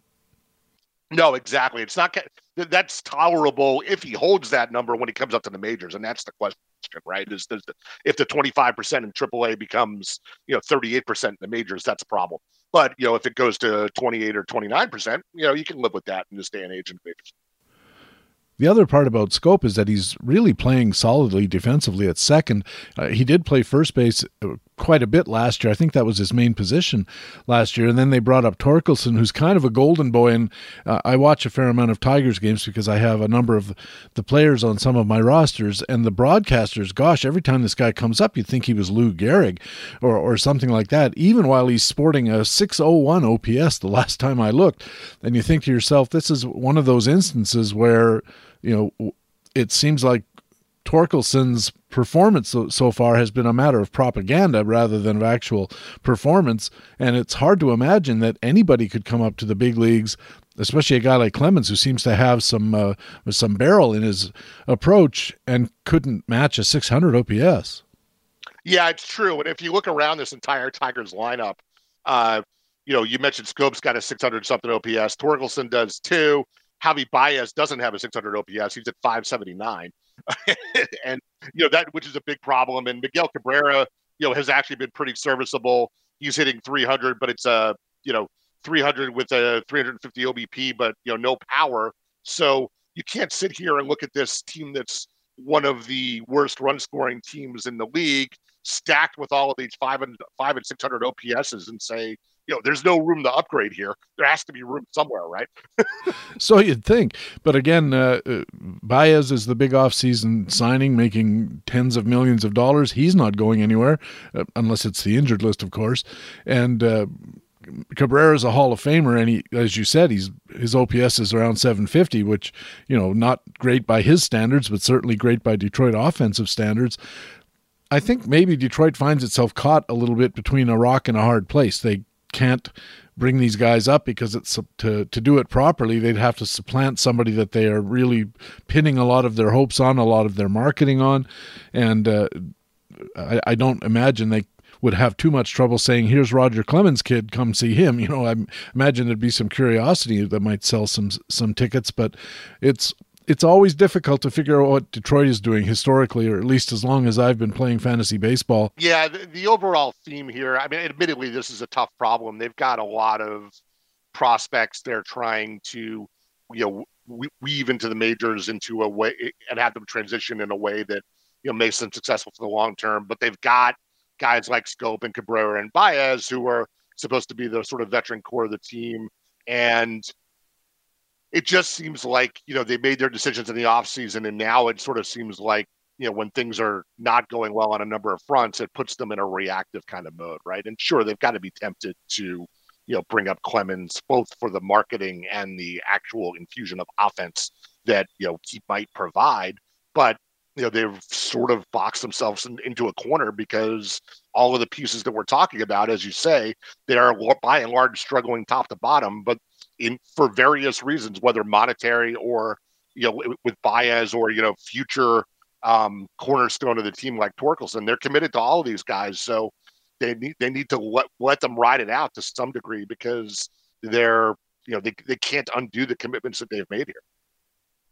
And to be fair to them, also, if they really believe that Torkelson is all that he's been made out to be, and he may well be, they maybe they're just thinking he's going to take his lumps first time through the league and figuring things out, and you know realizing the difference between major league level pitching and AAA pitching or double A pitching, whatever he was hammering all over the place when he was in the minor leagues. And maybe it's a smart move by them to take their lumps now, so that Torkelson is ready when that uh, fine young pitching staff really gets rolling, and they actually are in a position to be much more competitive than they've been lo these many years. Yeah, I mean, I I think it was back in the off season. Uh, it was a Tiger centric blog or something that I read that sort of that tried to paint a comparison between this young core of pitchers and hitters coming up as uh, you know reminiscent of the 1990 Atlanta Braves right before they took off for like a 20 year run. Right, that seemed very optimistic to me, shall we say? But uh, but but it, but it is indicative of you know if if you believe in these players, you, you're exactly right. You do need to let them take their lumps, if for no other reason than to find out what you have and get some data behind them. Yeah, that's exactly right. Uh, Ray, thanks a million. Always interesting to talk with you, and we'll catch up with you again next week.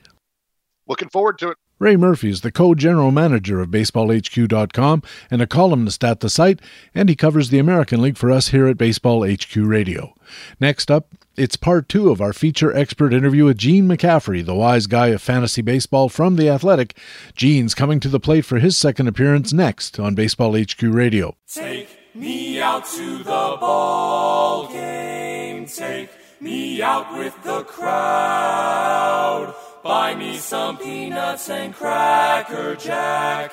I don't care if I never get back. Let me root, root, root for the home team. If they don't win, it's a shame. For it's one, two, three strikes, you're out at the old ball game. Yes, it's one, two, three strikes, you're out at the old ball game. Baseball HQ Radio.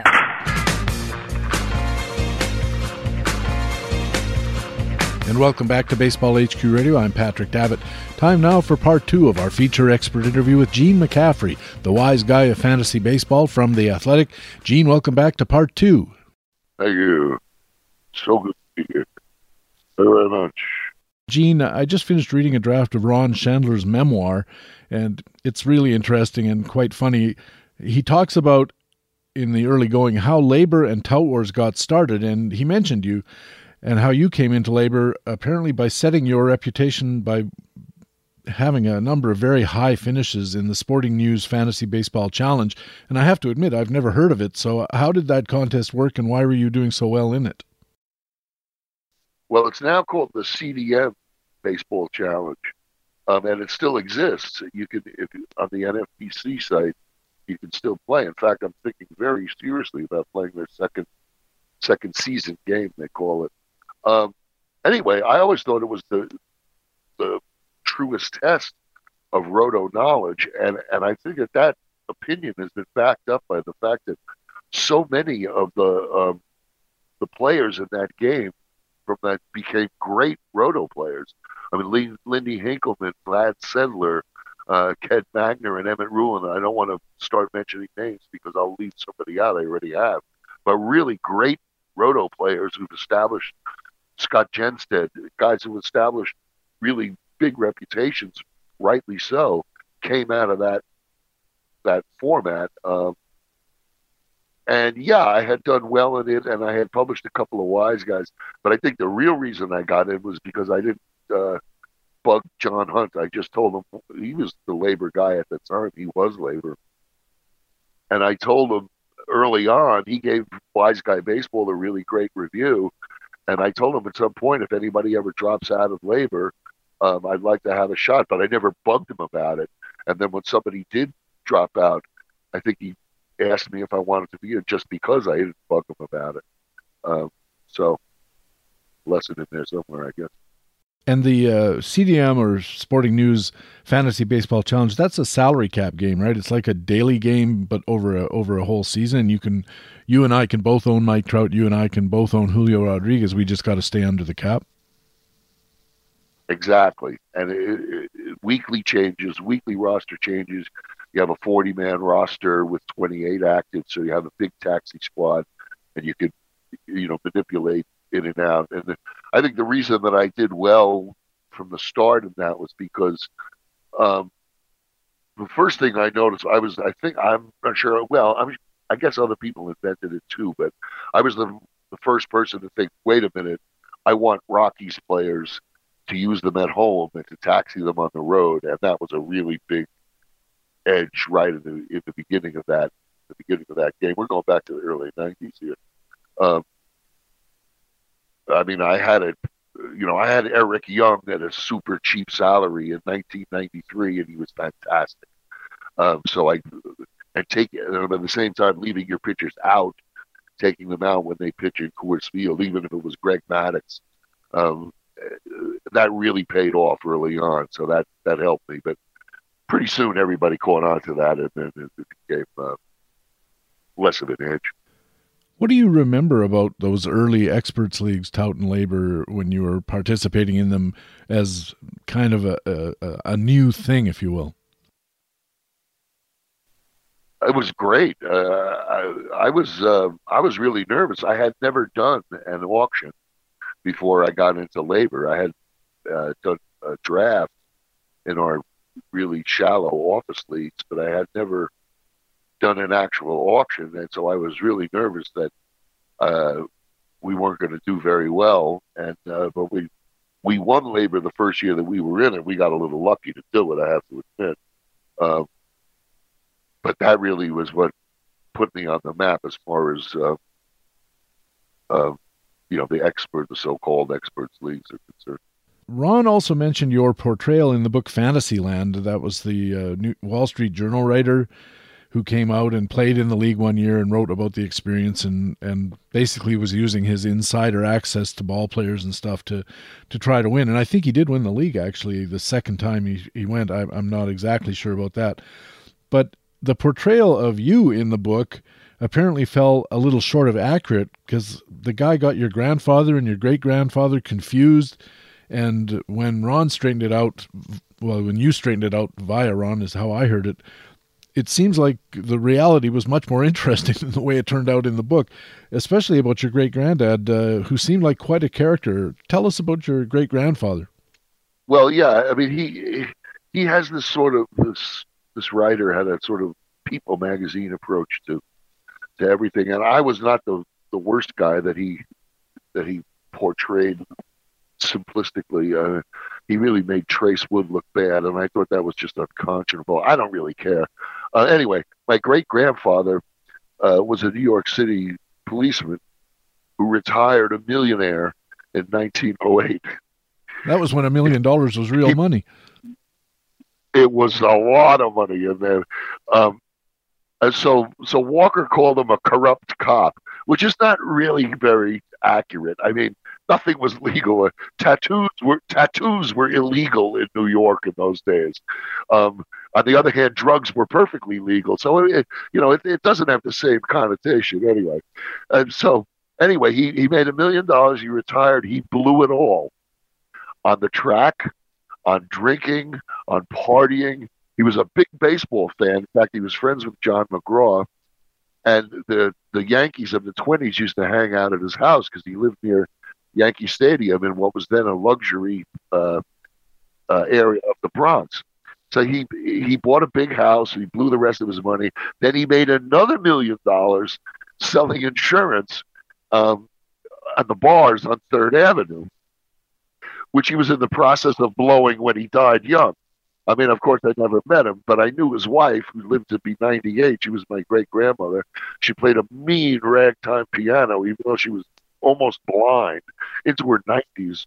She had two scotch and sodas before dinner every single night of her life and lived to be well into her 90s. So, uh, yeah, and then both my grandfathers were really big and sophisticated baseball fans, and as my father was too, and my brothers and sisters. And they, I remember my grandparents talking about uh, players who walked and didn't walk, players who uh, had great defensive reputations but really had no range. I mean, when I was like eight or nine years old, way before Bill James, they would have loved Bill James when he came along. Um, I mean, in a way, the idea that um, you know, it's true that Bill James reintroduced the concept of the walk and the concept of our percentage. Um, but if you look at, go back and look at John McGraw's career as a player, you will see that he was very well aware of on base percentage, as was, as were all sophisticated uh, baseball fans up until I think it was the way they changed the box score, where they eliminated walks in the in the basic box score that made people sort of forget about him over the years. That and the sports writing that uh, you know the hero worshiping sports writers who didn't really pay a lot of attention to how the games were actually won and lost. Hearing you talk about your uh, great grandfather's uh, pursuits with his million dollar uh, jackpot, there, there's an old joke where the guy says uh, wins a million dollars in the lottery, and they somebody asks him, "What'd you do with it?" He said, "Well, I spent it on gambling, drinking, and partying, and the rest I wasted." Right. Yeah, that's right. But he did buy a big house, so at least he, you know, at least he got that out of his system and uh, you know took care of his family and uh, Right. and I say he made another million dollars. So he was. I would have loved to have known the man. My Yeah, father he- used to tell stories about him. He used to. He used to pay my father. He would give him a quarter if he cursed in front of the ladies. When my father was like eight years old. Easy money. Easy money, yeah. Learned- My father learned his lesson quickly. You know, Twenty-five cents was a lot of money in 1934. You also figured in one of Ron's stories about a Tout Wars draft that, for reasons I don't remember, I don't know if he explained fully, but uh, the draft was held in Steve Moyer's basement of all places in a relatively small city in, in Pennsylvania somewhere. Uh, first of all, why were you guys in, in Steve Moyer's basement rather than in a New York hotel? Well, because Steve wanted to do it, um, and everybody said, "Okay, um, this way we don't have to pay for the hotel." I mean, I, I remember, I think the year before, we were in some dank basement bar on the Upper West Side, and it was, I mean, dank was. there. I mean, the walls were dripping, as I recall. Um, but yeah, so we we had to uh, fly to Philadelphia and then drive up to Steve's and outside of Bethlehem, and it was we had a great time. I, I, people complained about it because there was uh, it was kind of cramped at the table, but Steve had a great basement with a bar in it and all his baseball memorabilia, which he had a fabulous collection. Um, and John Mena and I, I just looked at the room and I walked in there and I walked over and sat at the bar rather than sit at the table. So that I was not cramped at all, and I had a great time. He had a keg of beer and a keg of birch beer for the teetotalers. I, I never, I never drink when I'm in an auction, so uh, drink is for after the auction. I had literally never heard of birch beer before I read it in Ron's account. Yeah, it's, it's funny that Ron remembered it too. Uh, yeah, it's sort of like root beer, but it, it better, but better. Um, it's a Pennsylvania thing, I guess.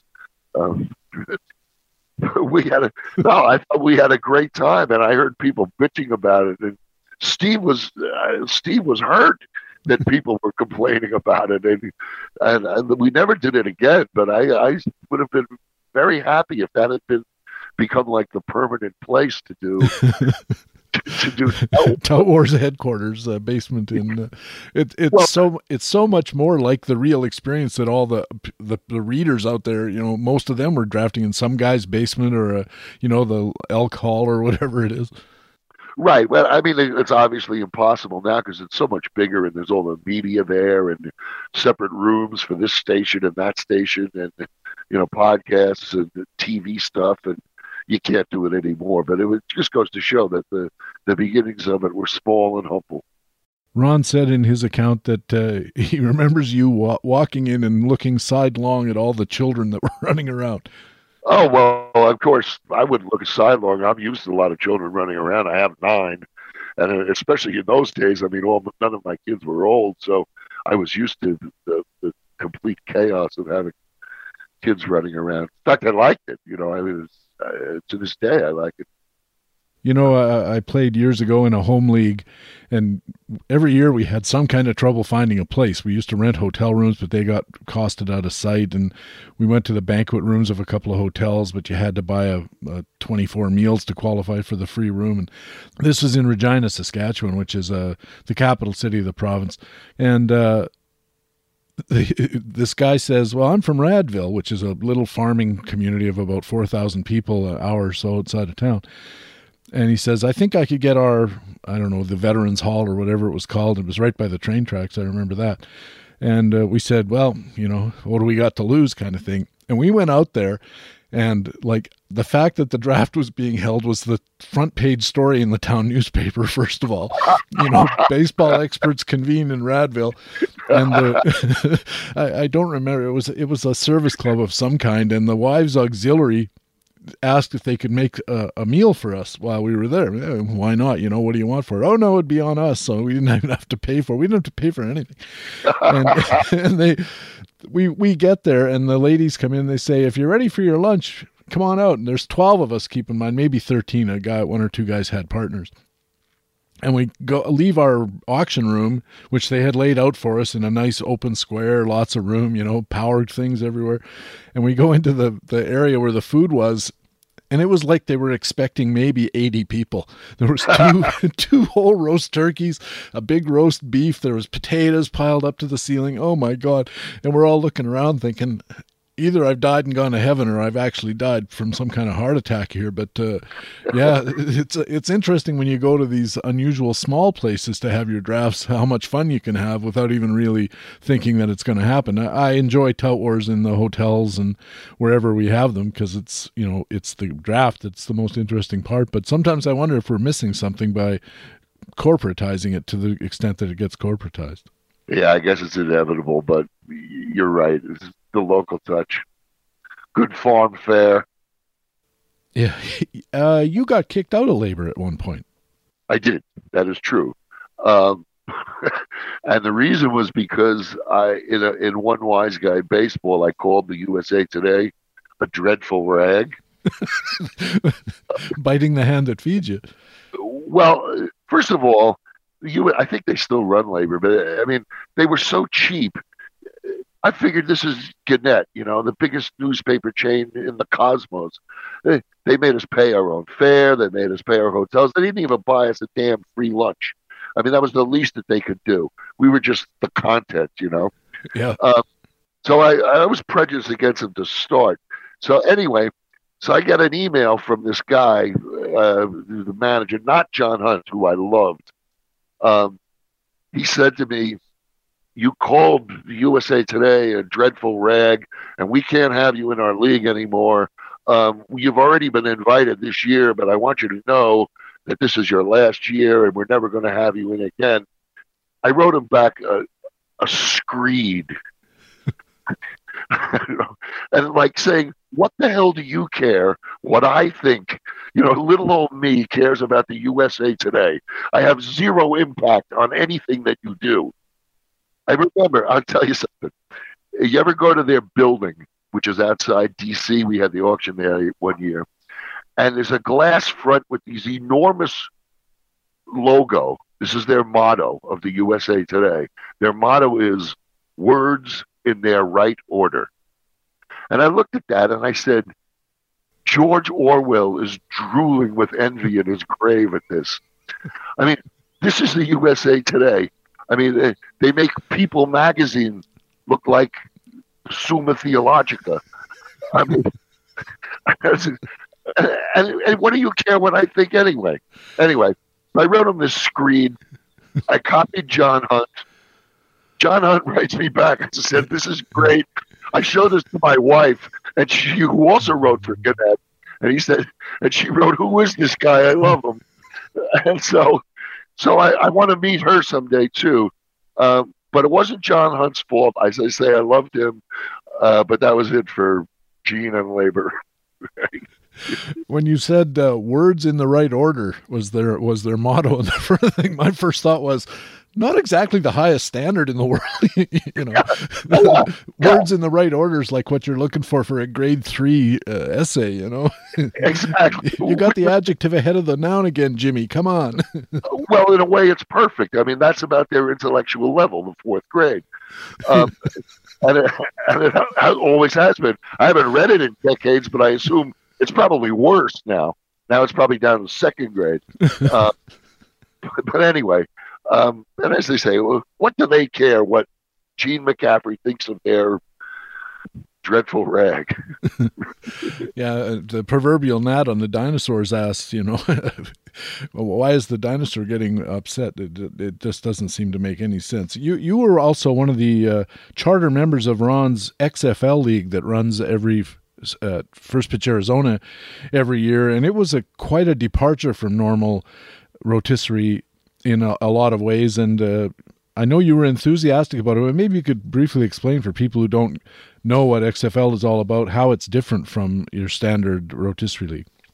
Well, the reason I was, well, first of all, it's a keeper league, but the reason I was enthusiastic to begin with is because it was a chance to do an auction at First Pitch Arizona. I, I just love to do auctions. I love to do drafts, and to be able to do one there was just well, it was a no-brainer. It was course I want to do it. I want to be there, and especially to compete against all the guys who were we were competing against. You know, so that was great. It was a weird league in the sense that I think it's still this way. Um, you could only nominate players who were on the baseball HQ depth chart, um, and not kept. So there were always several players who worthy of taking money who you couldn't even bid on. Um, and it was supposed to be a very low maintenance league. Of course, that changed pretty quickly. Doesn't it um, always? Yeah. Well, it has to because in, in, a keeper league, uh, by, by, definition, is maintenance. Uh, but we compensated for that fact by having a 17 player draft in March. So, I mean, those players eventually did wind up on teams, and it sort of compensated for the uh, for the fact that they weren't available then. Um, so yeah, I mean that was the, and I think it's still that way, and it's still a you know an offbeat league. I think we went to on base percentage very early, maybe the first league that I knew of that that went to on base percentage instead of batting average, which I like too. Although actually I like them both. I like to do both.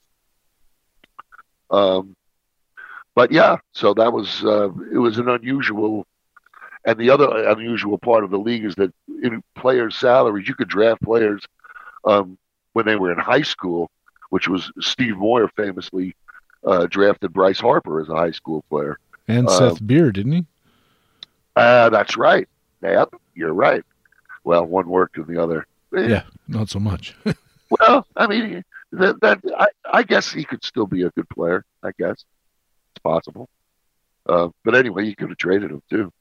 Um, but anyway, so yeah, I mean, once you got into that kind of deep thing, I never did very well in the league. I, and I think it was because I always said, well, I'm not going to pay that much attention to the prospects. I'm just going to try to uh, wing it every year. And there was never any draft prep or anything like that. So it was that made it uh, harder, harder for me because it's not my style. My draft prep is my style.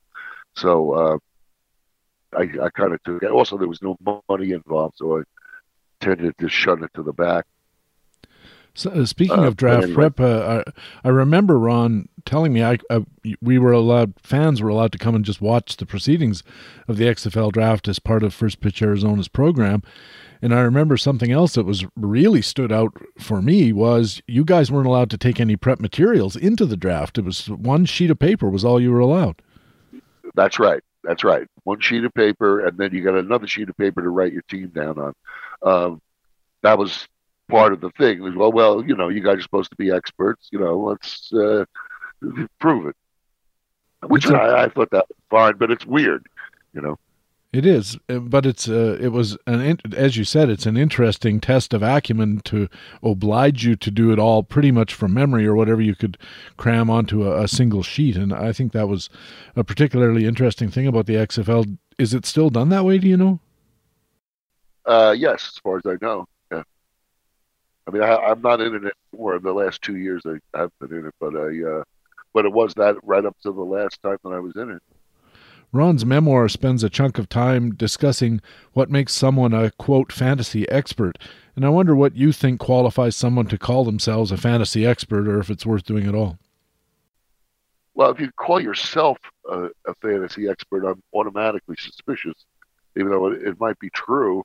I mean, it's really hard to say. I, I don't consider myself an expert. I consider myself a serious student of, of the game.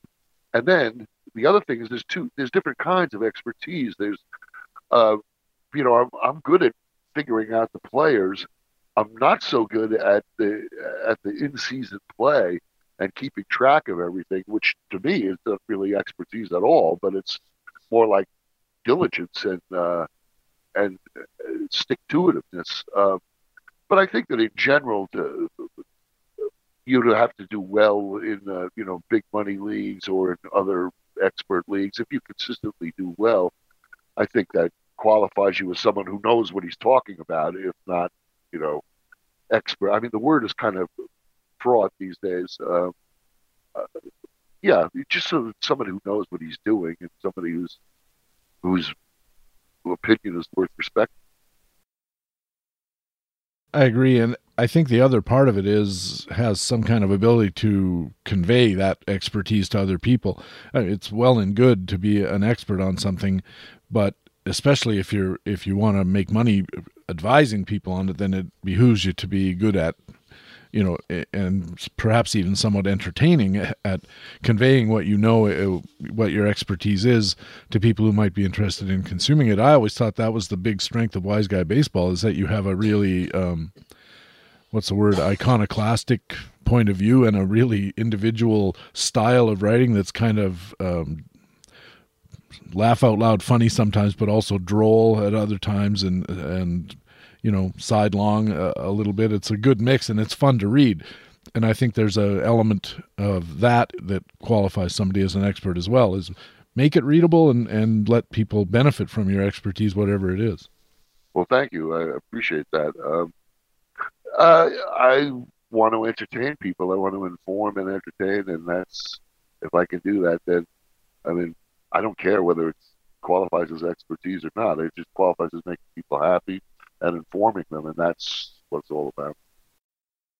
You haven't been uh, publishing in the Athletic of late.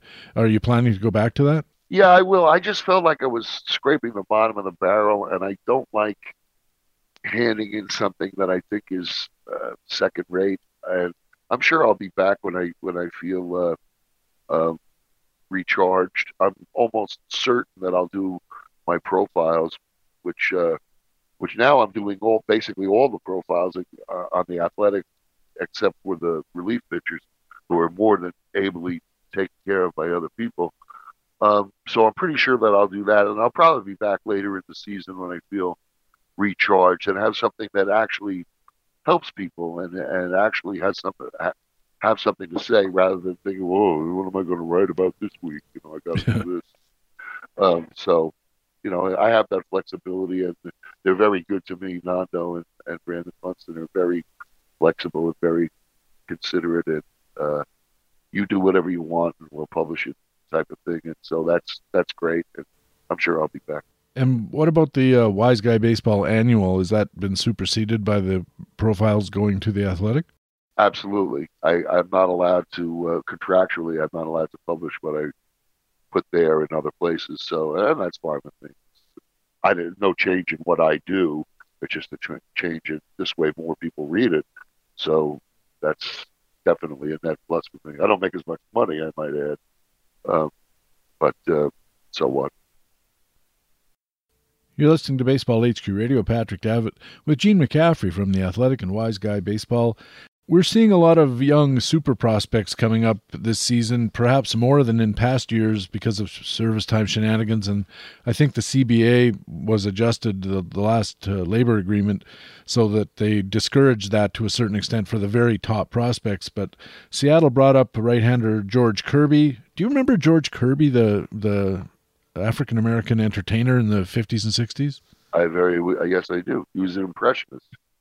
An impressionist, yeah, and a musician. I think he played the piano and uh, oh. he, was, uh, he, he appeared on Carson and shows like that uh, quite a bit. I remember him too, and I'm uh, mostly from reruns, I guess. Uh, Baltimore brought up top catcher prospect Adley Rutschman. What's your general approach to picking up prospects as they come in season? No general approach. It's all about the individual player. Um, I'll go hot and heavy for him if I think he's going to help me. Um, even if I don't have a spot for him, if I think he's going to be good, I'm still gonna I'm still gonna bid for him and and make sure that whoever does get him, if it's not me, pays through the nose for him because these guys can have a lot of value if it's the right guy and the right you know if it's the right prospect. He's they so often do contribute right from the start. Well, Rutschman in particular is interesting to a lot of people because he's a catcher and it's so difficult to find catchers. What do you think of Rutschman as a fantasy asset for the rest of this season? Uh, I think he's going to be uh, probably a top 10 catcher.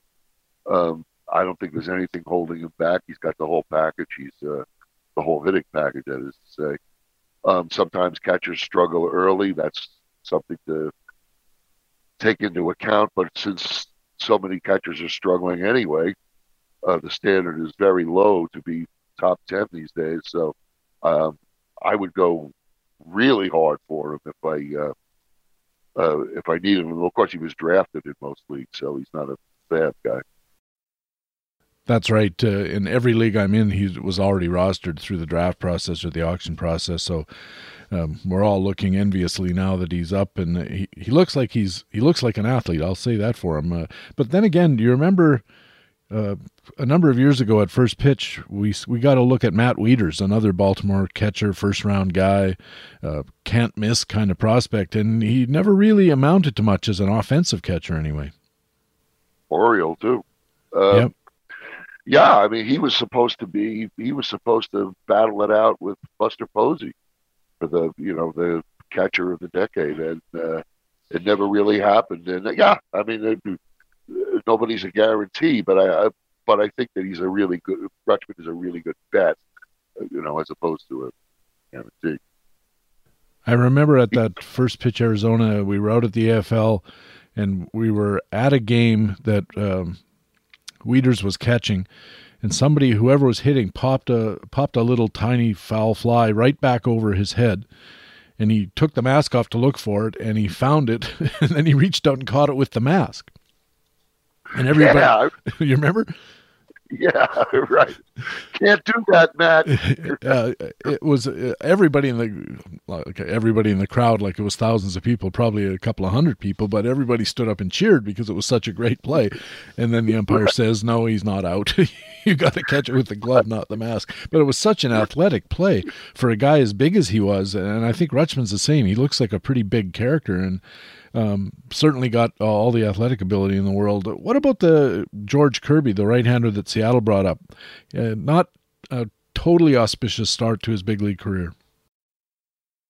Well, he's got really great control with velocity, and I think, you know, given the fact that uh, that he's in that ballpark and, and that there are no hitters parks in the AL West, um, I think he's a really good bet to uh, to have an ERA well under four and a WHIP just a little over one. Uh, I'm really disappointed that I didn't get him in, in my uh, in the FAAB bidding in my main event, but he went for well over three hundred dollars, which tells you something. You know, that's over a third of the budget or a third of the budget.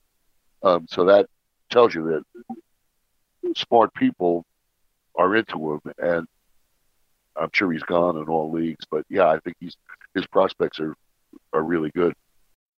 Uh, third baseman Nolan Gorman of St. Louis, or Gorman. I've heard it pronounced Gorman and Gorman. I don't actually know which it is, but however you say it, he strikes out a ton in in the minor leagues at any rate. What do you think of him as a uh, possible ad for a roster in uh, 2022, given the strikeouts? Well, he's more problematic because of those strikeouts. But one thing that he's got is tremendous natural power. There's a video of him going around. You can see it on YouTube of him, and it looks like he's just flicking the ball off to the opposite field, and it went out of the ballpark.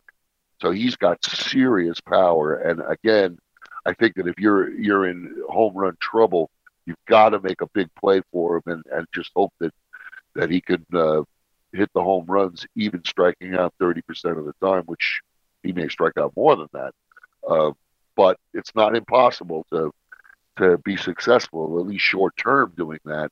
So I think that if you're, uh, you got to make a play for him, and if you're in home run difficulty, you got to make a big play for him which is already done, I guess. I thought he was at around 30% strikeouts in AAA, and we'd expect that right. to go up in the big leagues. The pitching's better. Right.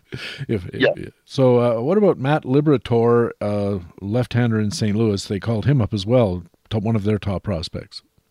Yeah, of course you got the probably find a better team to pitch for, but I don't really see it. Uh, I don't see to make him a dominating pitcher.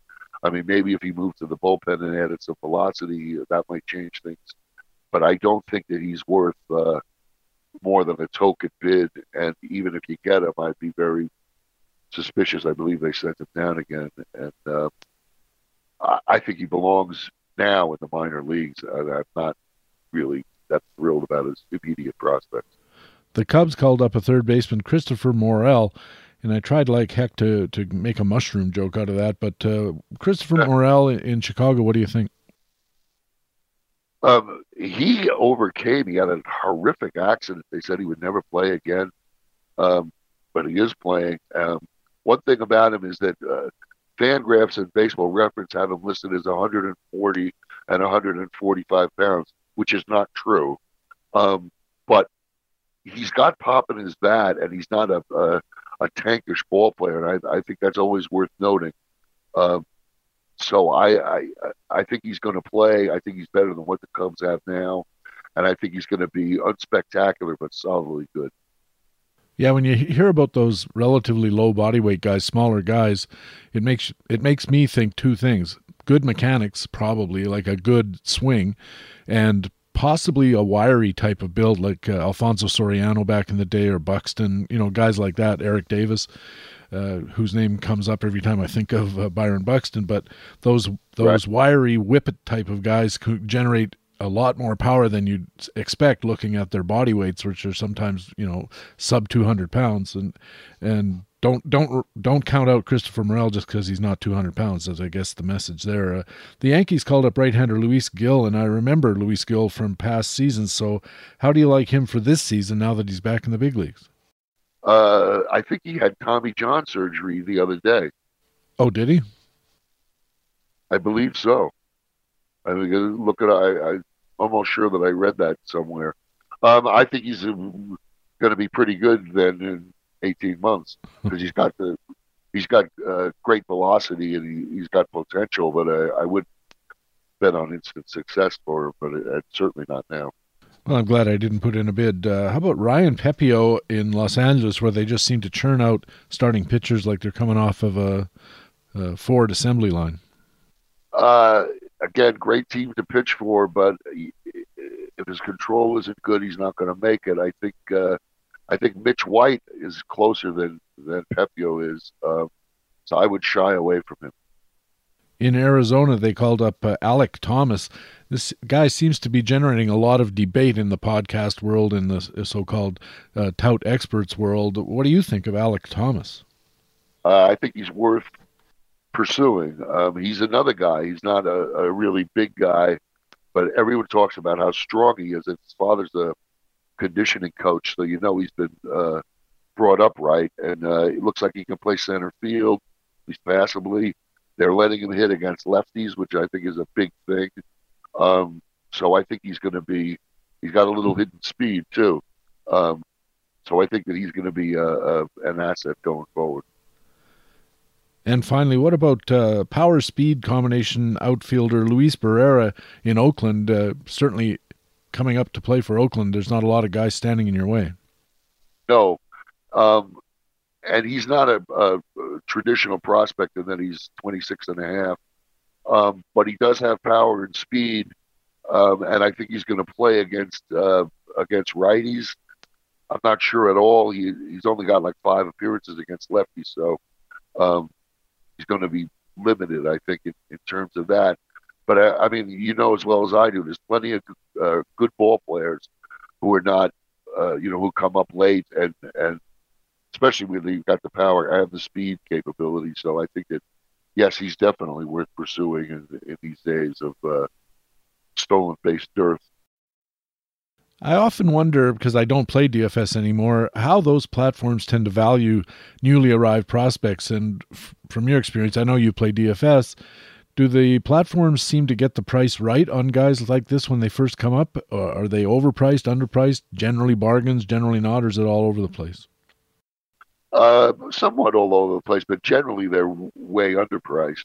Uh, they have very low prices, and you, one thing you gotta you gotta watch out for with them is you don't want anybody in DFS who's going to be pinch hit for um, during the game. So um, that's kind of a little bit of a problem, but they tend to be um, really good uh, dump plays when you have an expensive pitcher and you want expensive hitters, they tend to, they're often really super cheap, and they tend to be good plays like that as long as, as they say, they don't pitch it for them in the fifth inning. Did you happen to notice what Rutschman was going for in DFS uh, lineups when he first came up? Uh, no, I didn't notice. Um, I must have had other guys that uh, that day that I really wanted. Yeah, um, it, it, figures that it, you would have noticed if it was a like a screaming bargain. Yeah, and also I haven't been playing um, DraftKings that much. I've been playing a lot of FanDuel, and um, they tend to have a lot of super cheap players. That's one of the reasons I've been playing it. Um, and so, I mean, it seems to me that almost every day there's a guy who, oh, I have to have this guy. He's batting first, and he and his salary is twenty four hundred dollars. So I, you know, I've got to take him. Um, and I know they're not going to pitch it for him. Not that they would pitch it for Rutschman either, but um, right. a lot of a lot of times prospects when they first come up, they'll do they will pinch it for them in their first few games. Are there any prospects you're interested in seeing later this season that haven't come up so far? Yeah, two in particular. Uh, Riley Greene on the Tigers, um, who's hurt but should be back. Um, he's got a great lefty swing. The team desperately needs his left-handed bat, um, and he's got a chance, a really good chance for instant success. Maybe better than uh, than Torkelson, who seems to be coming around himself. Um, but he's he looks like he's more of a of a pure hitter, whereas Torkelson uh, at this point is probably going to be more of a power guy than a batting average guy. I think Riley Greene can do can do it all. And the other guy, everybody's waiting for Grayson Rodriguez to come up. And I, I think he's a guy who has nothing to prove in the minors. Um, he, he's dominant. He's big. He's his control looks like it'll be good enough. Uh, we'll go take a hit in the majors. uh, but he's got great stuff, and he's big, and he's throws hard, and so I think that he's he's ready to come up. And I've got him on one team, and I really need him, so I hope he comes up soon. You're listening to Baseball HQ Radio. Patrick Davitt with Gene McCaffrey from The Athletic and from uh, Wise Guy Baseball. And Gene, I always like to wrap up these discussions looking at some boons and banes. These are players who are going to be good value the rest of the season. Those are the boons, or bad value for the rest of the season. Those are the banes. Let's start with our boons. In the American League, who's a batter you think could be a boon? Uh, Jose Abreu, um, slow start. He's hitting, I think, 225, but his, his hard hits are through the roof. His strikeouts are down, and he's getting a little old. The weather's warming up. Um, he's a guy who I think is probably going to go off coming going forward. In the National League, who's a batter who could be a boon? Like Ian Happ on the Cubs. He's uh, his strikeouts are down. Again, the weather's you know such a terrible place to play uh, when in April, um, and he's done much better with his strikeouts. So he's not going to be, uh, you know, your basic high strikeout, uh, high strikeout fly ball hitter. I think he's going to hit home runs. I think his batting average is going to stay better than respectable. Over to the mound. How about an American League pitcher who could be a boon? He got hammered his last start, but I absolutely love Dylan Cease. He got hammered the other night because his curveball was rolling over, but he uh, he's got the highest strikeout rate of any starting pitcher. I think his control is only going to get better. Um, so I think that he's going to he's got a chance to uh, get Cy Young votes by the end of the season. And in the National League, a boon pitcher. Never thought I'd say it, but Tyler Anderson on the Dodgers has just been phenomenal. Um, he's throwing his changeup way more. He's got a 25% swing strike rate on it. I mean, he's getting weak fly ball contact. His control is superb. The team is great. I think that, uh, you know, I mean, he's gone. He was a beautiful, cheap free agent pickup early in the season. Too late most leagues now, but uh, but I think he's going to keep it up. Over to the Banes we go. Let's go back to the American League and who's a batter who could be a Bane? Uh, not that he's going to be terrible, but JD Martinez is not. I don't think his home runs are going to come. Uh, he's not hitting enough fly balls. Um, I think he's still going to be good. I mean, he's hitting 360, so you can't knock him. Know that's going to come down. Uh, but I think he's going to wind up being a bit of a disappointment and uh, more like the eighth round pick that, that he was this year. I think the public had him pegged. In the National League, who's a batter who could be a bane? Now, guy has been really good, but if you're a sell high guy, I don't think there are many players you could get more for than Dalton Varsho. And I don't think he's going to be bad from now on. But I think that he's he's about at his peak. As if you look at his BABIP compared to his fly ball, his BABIP should not be over 300, and it's well over 300.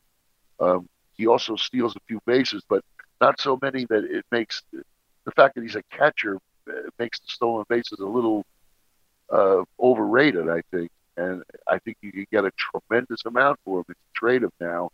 And I think that that's the other thing. And one other thing is that that ballpark tends to play more hitter friendly early in the season before they have to close the roof because it's 180 degrees. Uh, um, so that's another minor factor that I think will lend him. You know, he's hitting. He think he's hitting well into the 260s, but I would expect him to wind up in the in the 240s. And yes, he will hit some home runs and have some power. You're not ripping off whoever you're selling him to, uh, uh, but I think that you could get a lot for him at this stage of the game. Back to the mound we go. Who's an American League pitcher who could be a bane? Well, I hate to say it, Patrick, but Jose Berrios, I just I don't see it. I mean, not only is he, I mean, his expected ERA is about as bad as anybody's could be, and I don't see any signs that he's uh, that he's going to turn it around. So glad I don't have him anywhere. I'm glad you don't have him anywhere either. I wish I didn't at some point ordinarily, as I said earlier, you, you, you watch your pitchers on TV and you think to yourself, something's not going the way I expect it to. And then, as you said, then you go to the Statcast page and you go to the Fangraphs page and you go to the Baseball HQ page and you look at uh, the pattern and the pattern, uh, especially for strikeouts, first pitch strikes, those kinds of metrics are all trending downward and pretty quickly. And it seems to be because there's, as I mentioned earlier, there's an absence of a strikeout pitch. He hasn't got, you know, that that dominating curveball or that crazy moving slider that, that he can use with two strikes to, to get the strikeout. And his strikeout rate is way down. And I suppose they've got good pitching coaches in Toronto, or so they say. Mm, I hope that maybe somebody can figure out what's going on, get change his pitch mix or something. But yeah, Jose Berrios uh, not doing well and could continue not doing well, and that's a concern. Uh, finally, who's a National League pitcher who could be a bane? Uh, also on the Dodgers is uh, Julio Urias. Not that I think he's going to be bad, but his velocity is down. His swinging strikes are down. Uh, he's a fly ball pitcher, so he's going to allow some home runs. So again, I don't think he's going to be terrible, but I don't think he's going to be. Uh, you know, he was a, a, near ace, is the way he was drafted, and I, I think that he's going to be lucky to have an ERA under four from here on in. Uh, one other thing about Berrios, the possibility is that he's pitching hurt, that there's something wrong, and so that's the one hope that that you can take from that, and you know maybe he'll do a little stint up the DL and come back and be more like the guy that who was pretty consistently good. So, you know, the fact that he has been so surprisingly bad is a small indicator that maybe there is something physically wrong. Gene McCaffrey's Boons, Jose Abreu of the White Sox, Ian Happ of the Cubs, Dylan Cease of the White Sox, and Tyler Anderson of the Dodgers. His Banes, J.D. Martinez of Boston, Dalton Varsho of Arizona, Jose Berrios of Toronto, and Julio Urias of the Dodgers. Uh, Gene, this has been terrific. Tell our listeners where they can keep up with Gene McCaffrey. Well, when I get back, I'll be doing the athletic, but even if I'm not writing for the athletic, please subscribe anyway. There's great stuff on there um, stuff you won't see anywhere else. Like the same is true of HQ, of course. Um, but yeah, and I'll tr- I'll probably be back later uh, later on when I feel inspired. Well, when you are, of course, uh, let me know. Uh, well, I'll notice because I subscribe to The Athletic and read it regularly. But uh, when you get back, uh, we'll talk again uh, during the year. It's always fun to talk with you. And uh, I hope your leagues go well. I hope your writing goes well. I hope everything goes well. And I'll talk to you later on in the year. You too, Patrick. Thank you for having me. It's always a tremendous pleasure. Gene McCaffrey is the wise guy of fantasy baseball and writes for The Athletic. A quick break here, and then we're back with our HQ commentaries, the frequent flyer, and extra innings coming up on Baseball HQ Radio. Mookie Wilson still hoping to win it for New York. Three and two the count. And the pitch by Stanley. And a ground ball. Quickling. It is a fair ball. Gets by Buckner. Down the third Knight. The Mets will win the HQ Radio.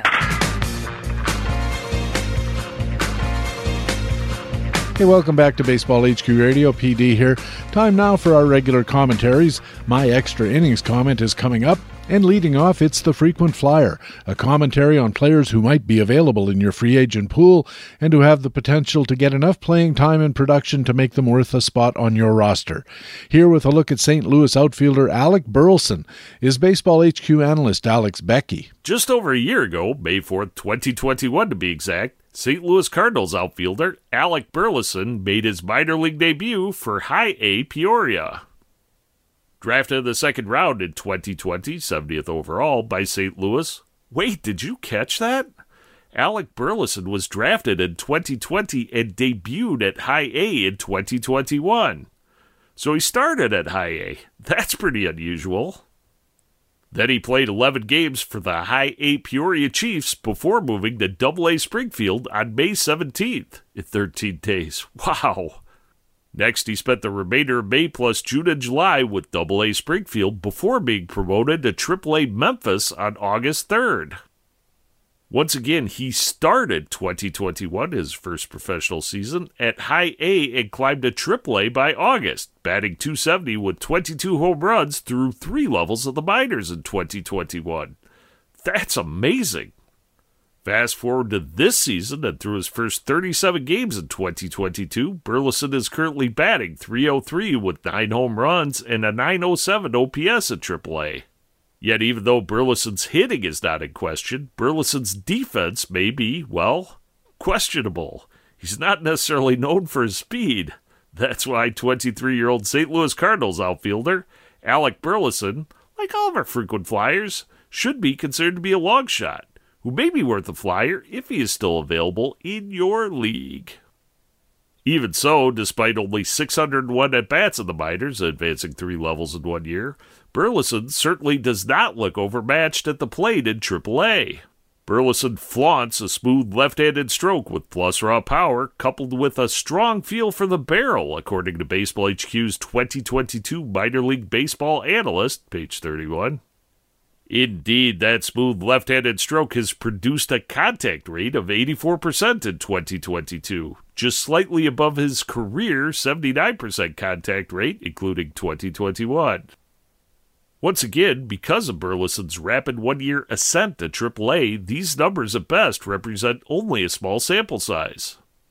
Nevertheless, Burleson's 79% career or one plus years contact rate, which measures a batter's ability to get wood on the ball and hit it into the field of play effectively, mirrors Baseball HQ's 80% contact rate benchmark for baseball's elite hitters.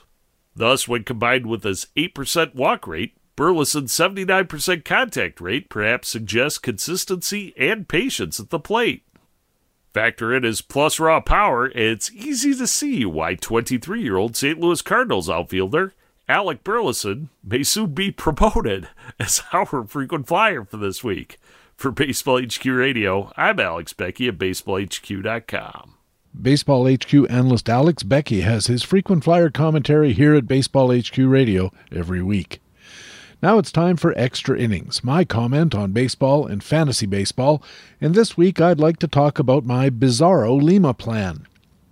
I'm sure you've heard of the Lima plan. It's Ron Shandler's invention from back when dinosaurs walked the earth, targeting low cost, high skill relievers to help control the pitching decimals. High skills, the definition, has changed over the years. We now use thresholds of 30% strikeout rate, I actually use 29%, 20% strikeout minus walk rate, and a maximum 1.1 home runs per nine. Back in the day, it was six strikeouts per nine innings. Can you believe it? Most of us use Lima as part of building our teams, sometimes inadvertently, especially if we play in leagues with deeper player pools. You don't have to do Lima in a 10 team or 12 team mixer, and in fact, it's probably a bad idea. You're missing out on saves. But in a 15 team mixed, you can use Lima relievers to fill in for your streaming starters who are on the bench for whatever reason that week. And in 12 team only leagues, well, you have to use Lima guys because there just aren't enough usable starters and closers to go around. I used a Lima approach in my 12 team American League only Tout Wars team this season, as I usually do, but it's turned out to be a bizarro Lima team. The Bizarros, in case you don't know, are the chalk faced, zombie like people in Superman comic books, back in the times before Ron Shandler walked the earth. They're mirror people. They do everything in the reverse of what we normal people do. In my tout draft, I built a seven starter staff. Try saying that five times quickly. My four core starters were, and still are, Kevin Gausman, Jose Berrios, Framber Valdez, and Shane Baz. The matchup streamers were supposed to be James Kaprielian, Carlos Hernandez of Kansas City, and Chris Flexen in Seattle. My Lima guys were Aaron Bummer and Jimmy Garcia of Toronto, whom I picked in the reserve. I also had Nate Pearson as a dollar days gamble that he might turn out to be a late innings monster in Toronto, vulturing wins like crazy, or maybe even a good starter. Some glitches occurred even while the lockout was still on. Baz, Pearson, and Kaprielian were on the IL to start the year. I DL'd all three of them and replaced them with Lima guys Garcia from reserve, and Andrew Chafin and Domingo Acevedo via FAB. Chafin was IL'd himself almost immediately, so I fabbed Jhoan Duran. Hernandez was just awful, so I reserved him for possible later use as a streamer, and I fabbed Adam Cimber, still another Lima guy, still on my roster. But here's the thing my Lima relievers have actually been worse than my starters. They've been inflating my decimals, which sounds like more fun than it really is, and they've been leaving me floundering in the lower reaches of the ERA and whip categories that they're supposed to be saving me in. Here are the numbers. All my starters, while they've been active, have combined for a 370 ERA and a 137 whip. It's not great, but both Berrios and Kaprielian have been brutalized by their bullpens letting their runners score. I talked about that a couple of weeks ago. My active relievers this year, meanwhile, have allowed a combined 396 ERA and 140 whip. They're worse than the starters. But I'm not giving up on Lima. I'm chalking this up to bad luck. I still believe in the basic idea of Lima that pitchers with good skills are worth rostering, and that short run aberrations, like Aaron Loup sporting a sub 1 whip but a 4 plus ERA, or like Jimmy Garcia having a 114 whip and a 4 plus ERA, that shouldn't distract us from the basic truth that Lima works. So I'm sticking with my guys, and I'm always on the watch for others. It's not as easy as it might seem.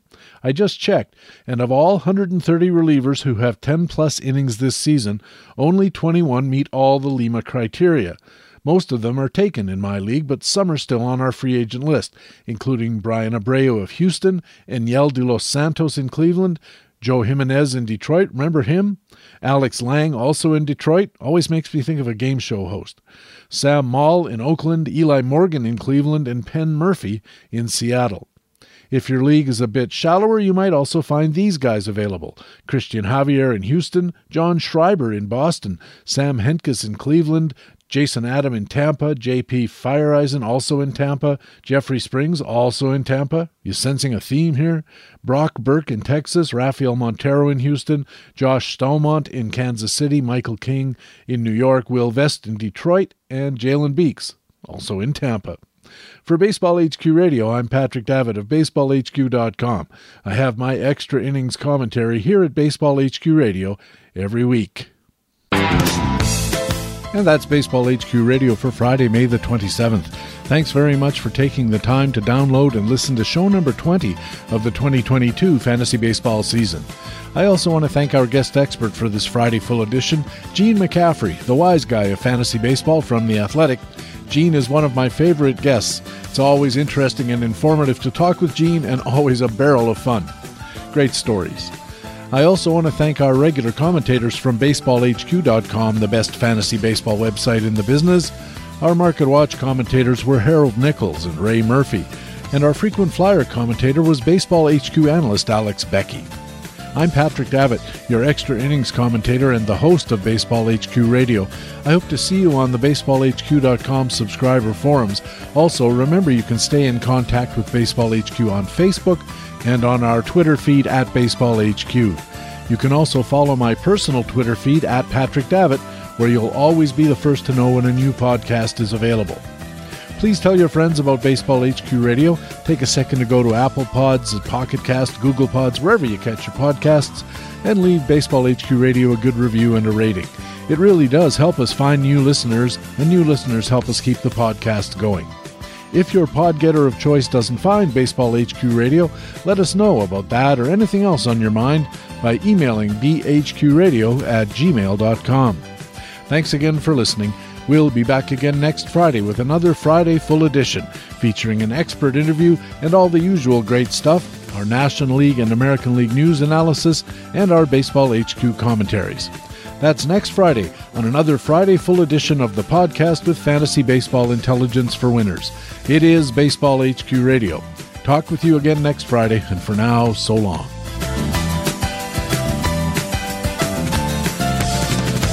Baseball HQ Radio is a weekly free podcast available through iTunes and other podcast aggregators, or directly from baseballhq.com, where we have an archive of past shows as well. Just look for the HQ Radio microphone logo on the right side of the baseballhq.com homepage. Baseball HQ Radio is a production of the USA Today Sports Media Group.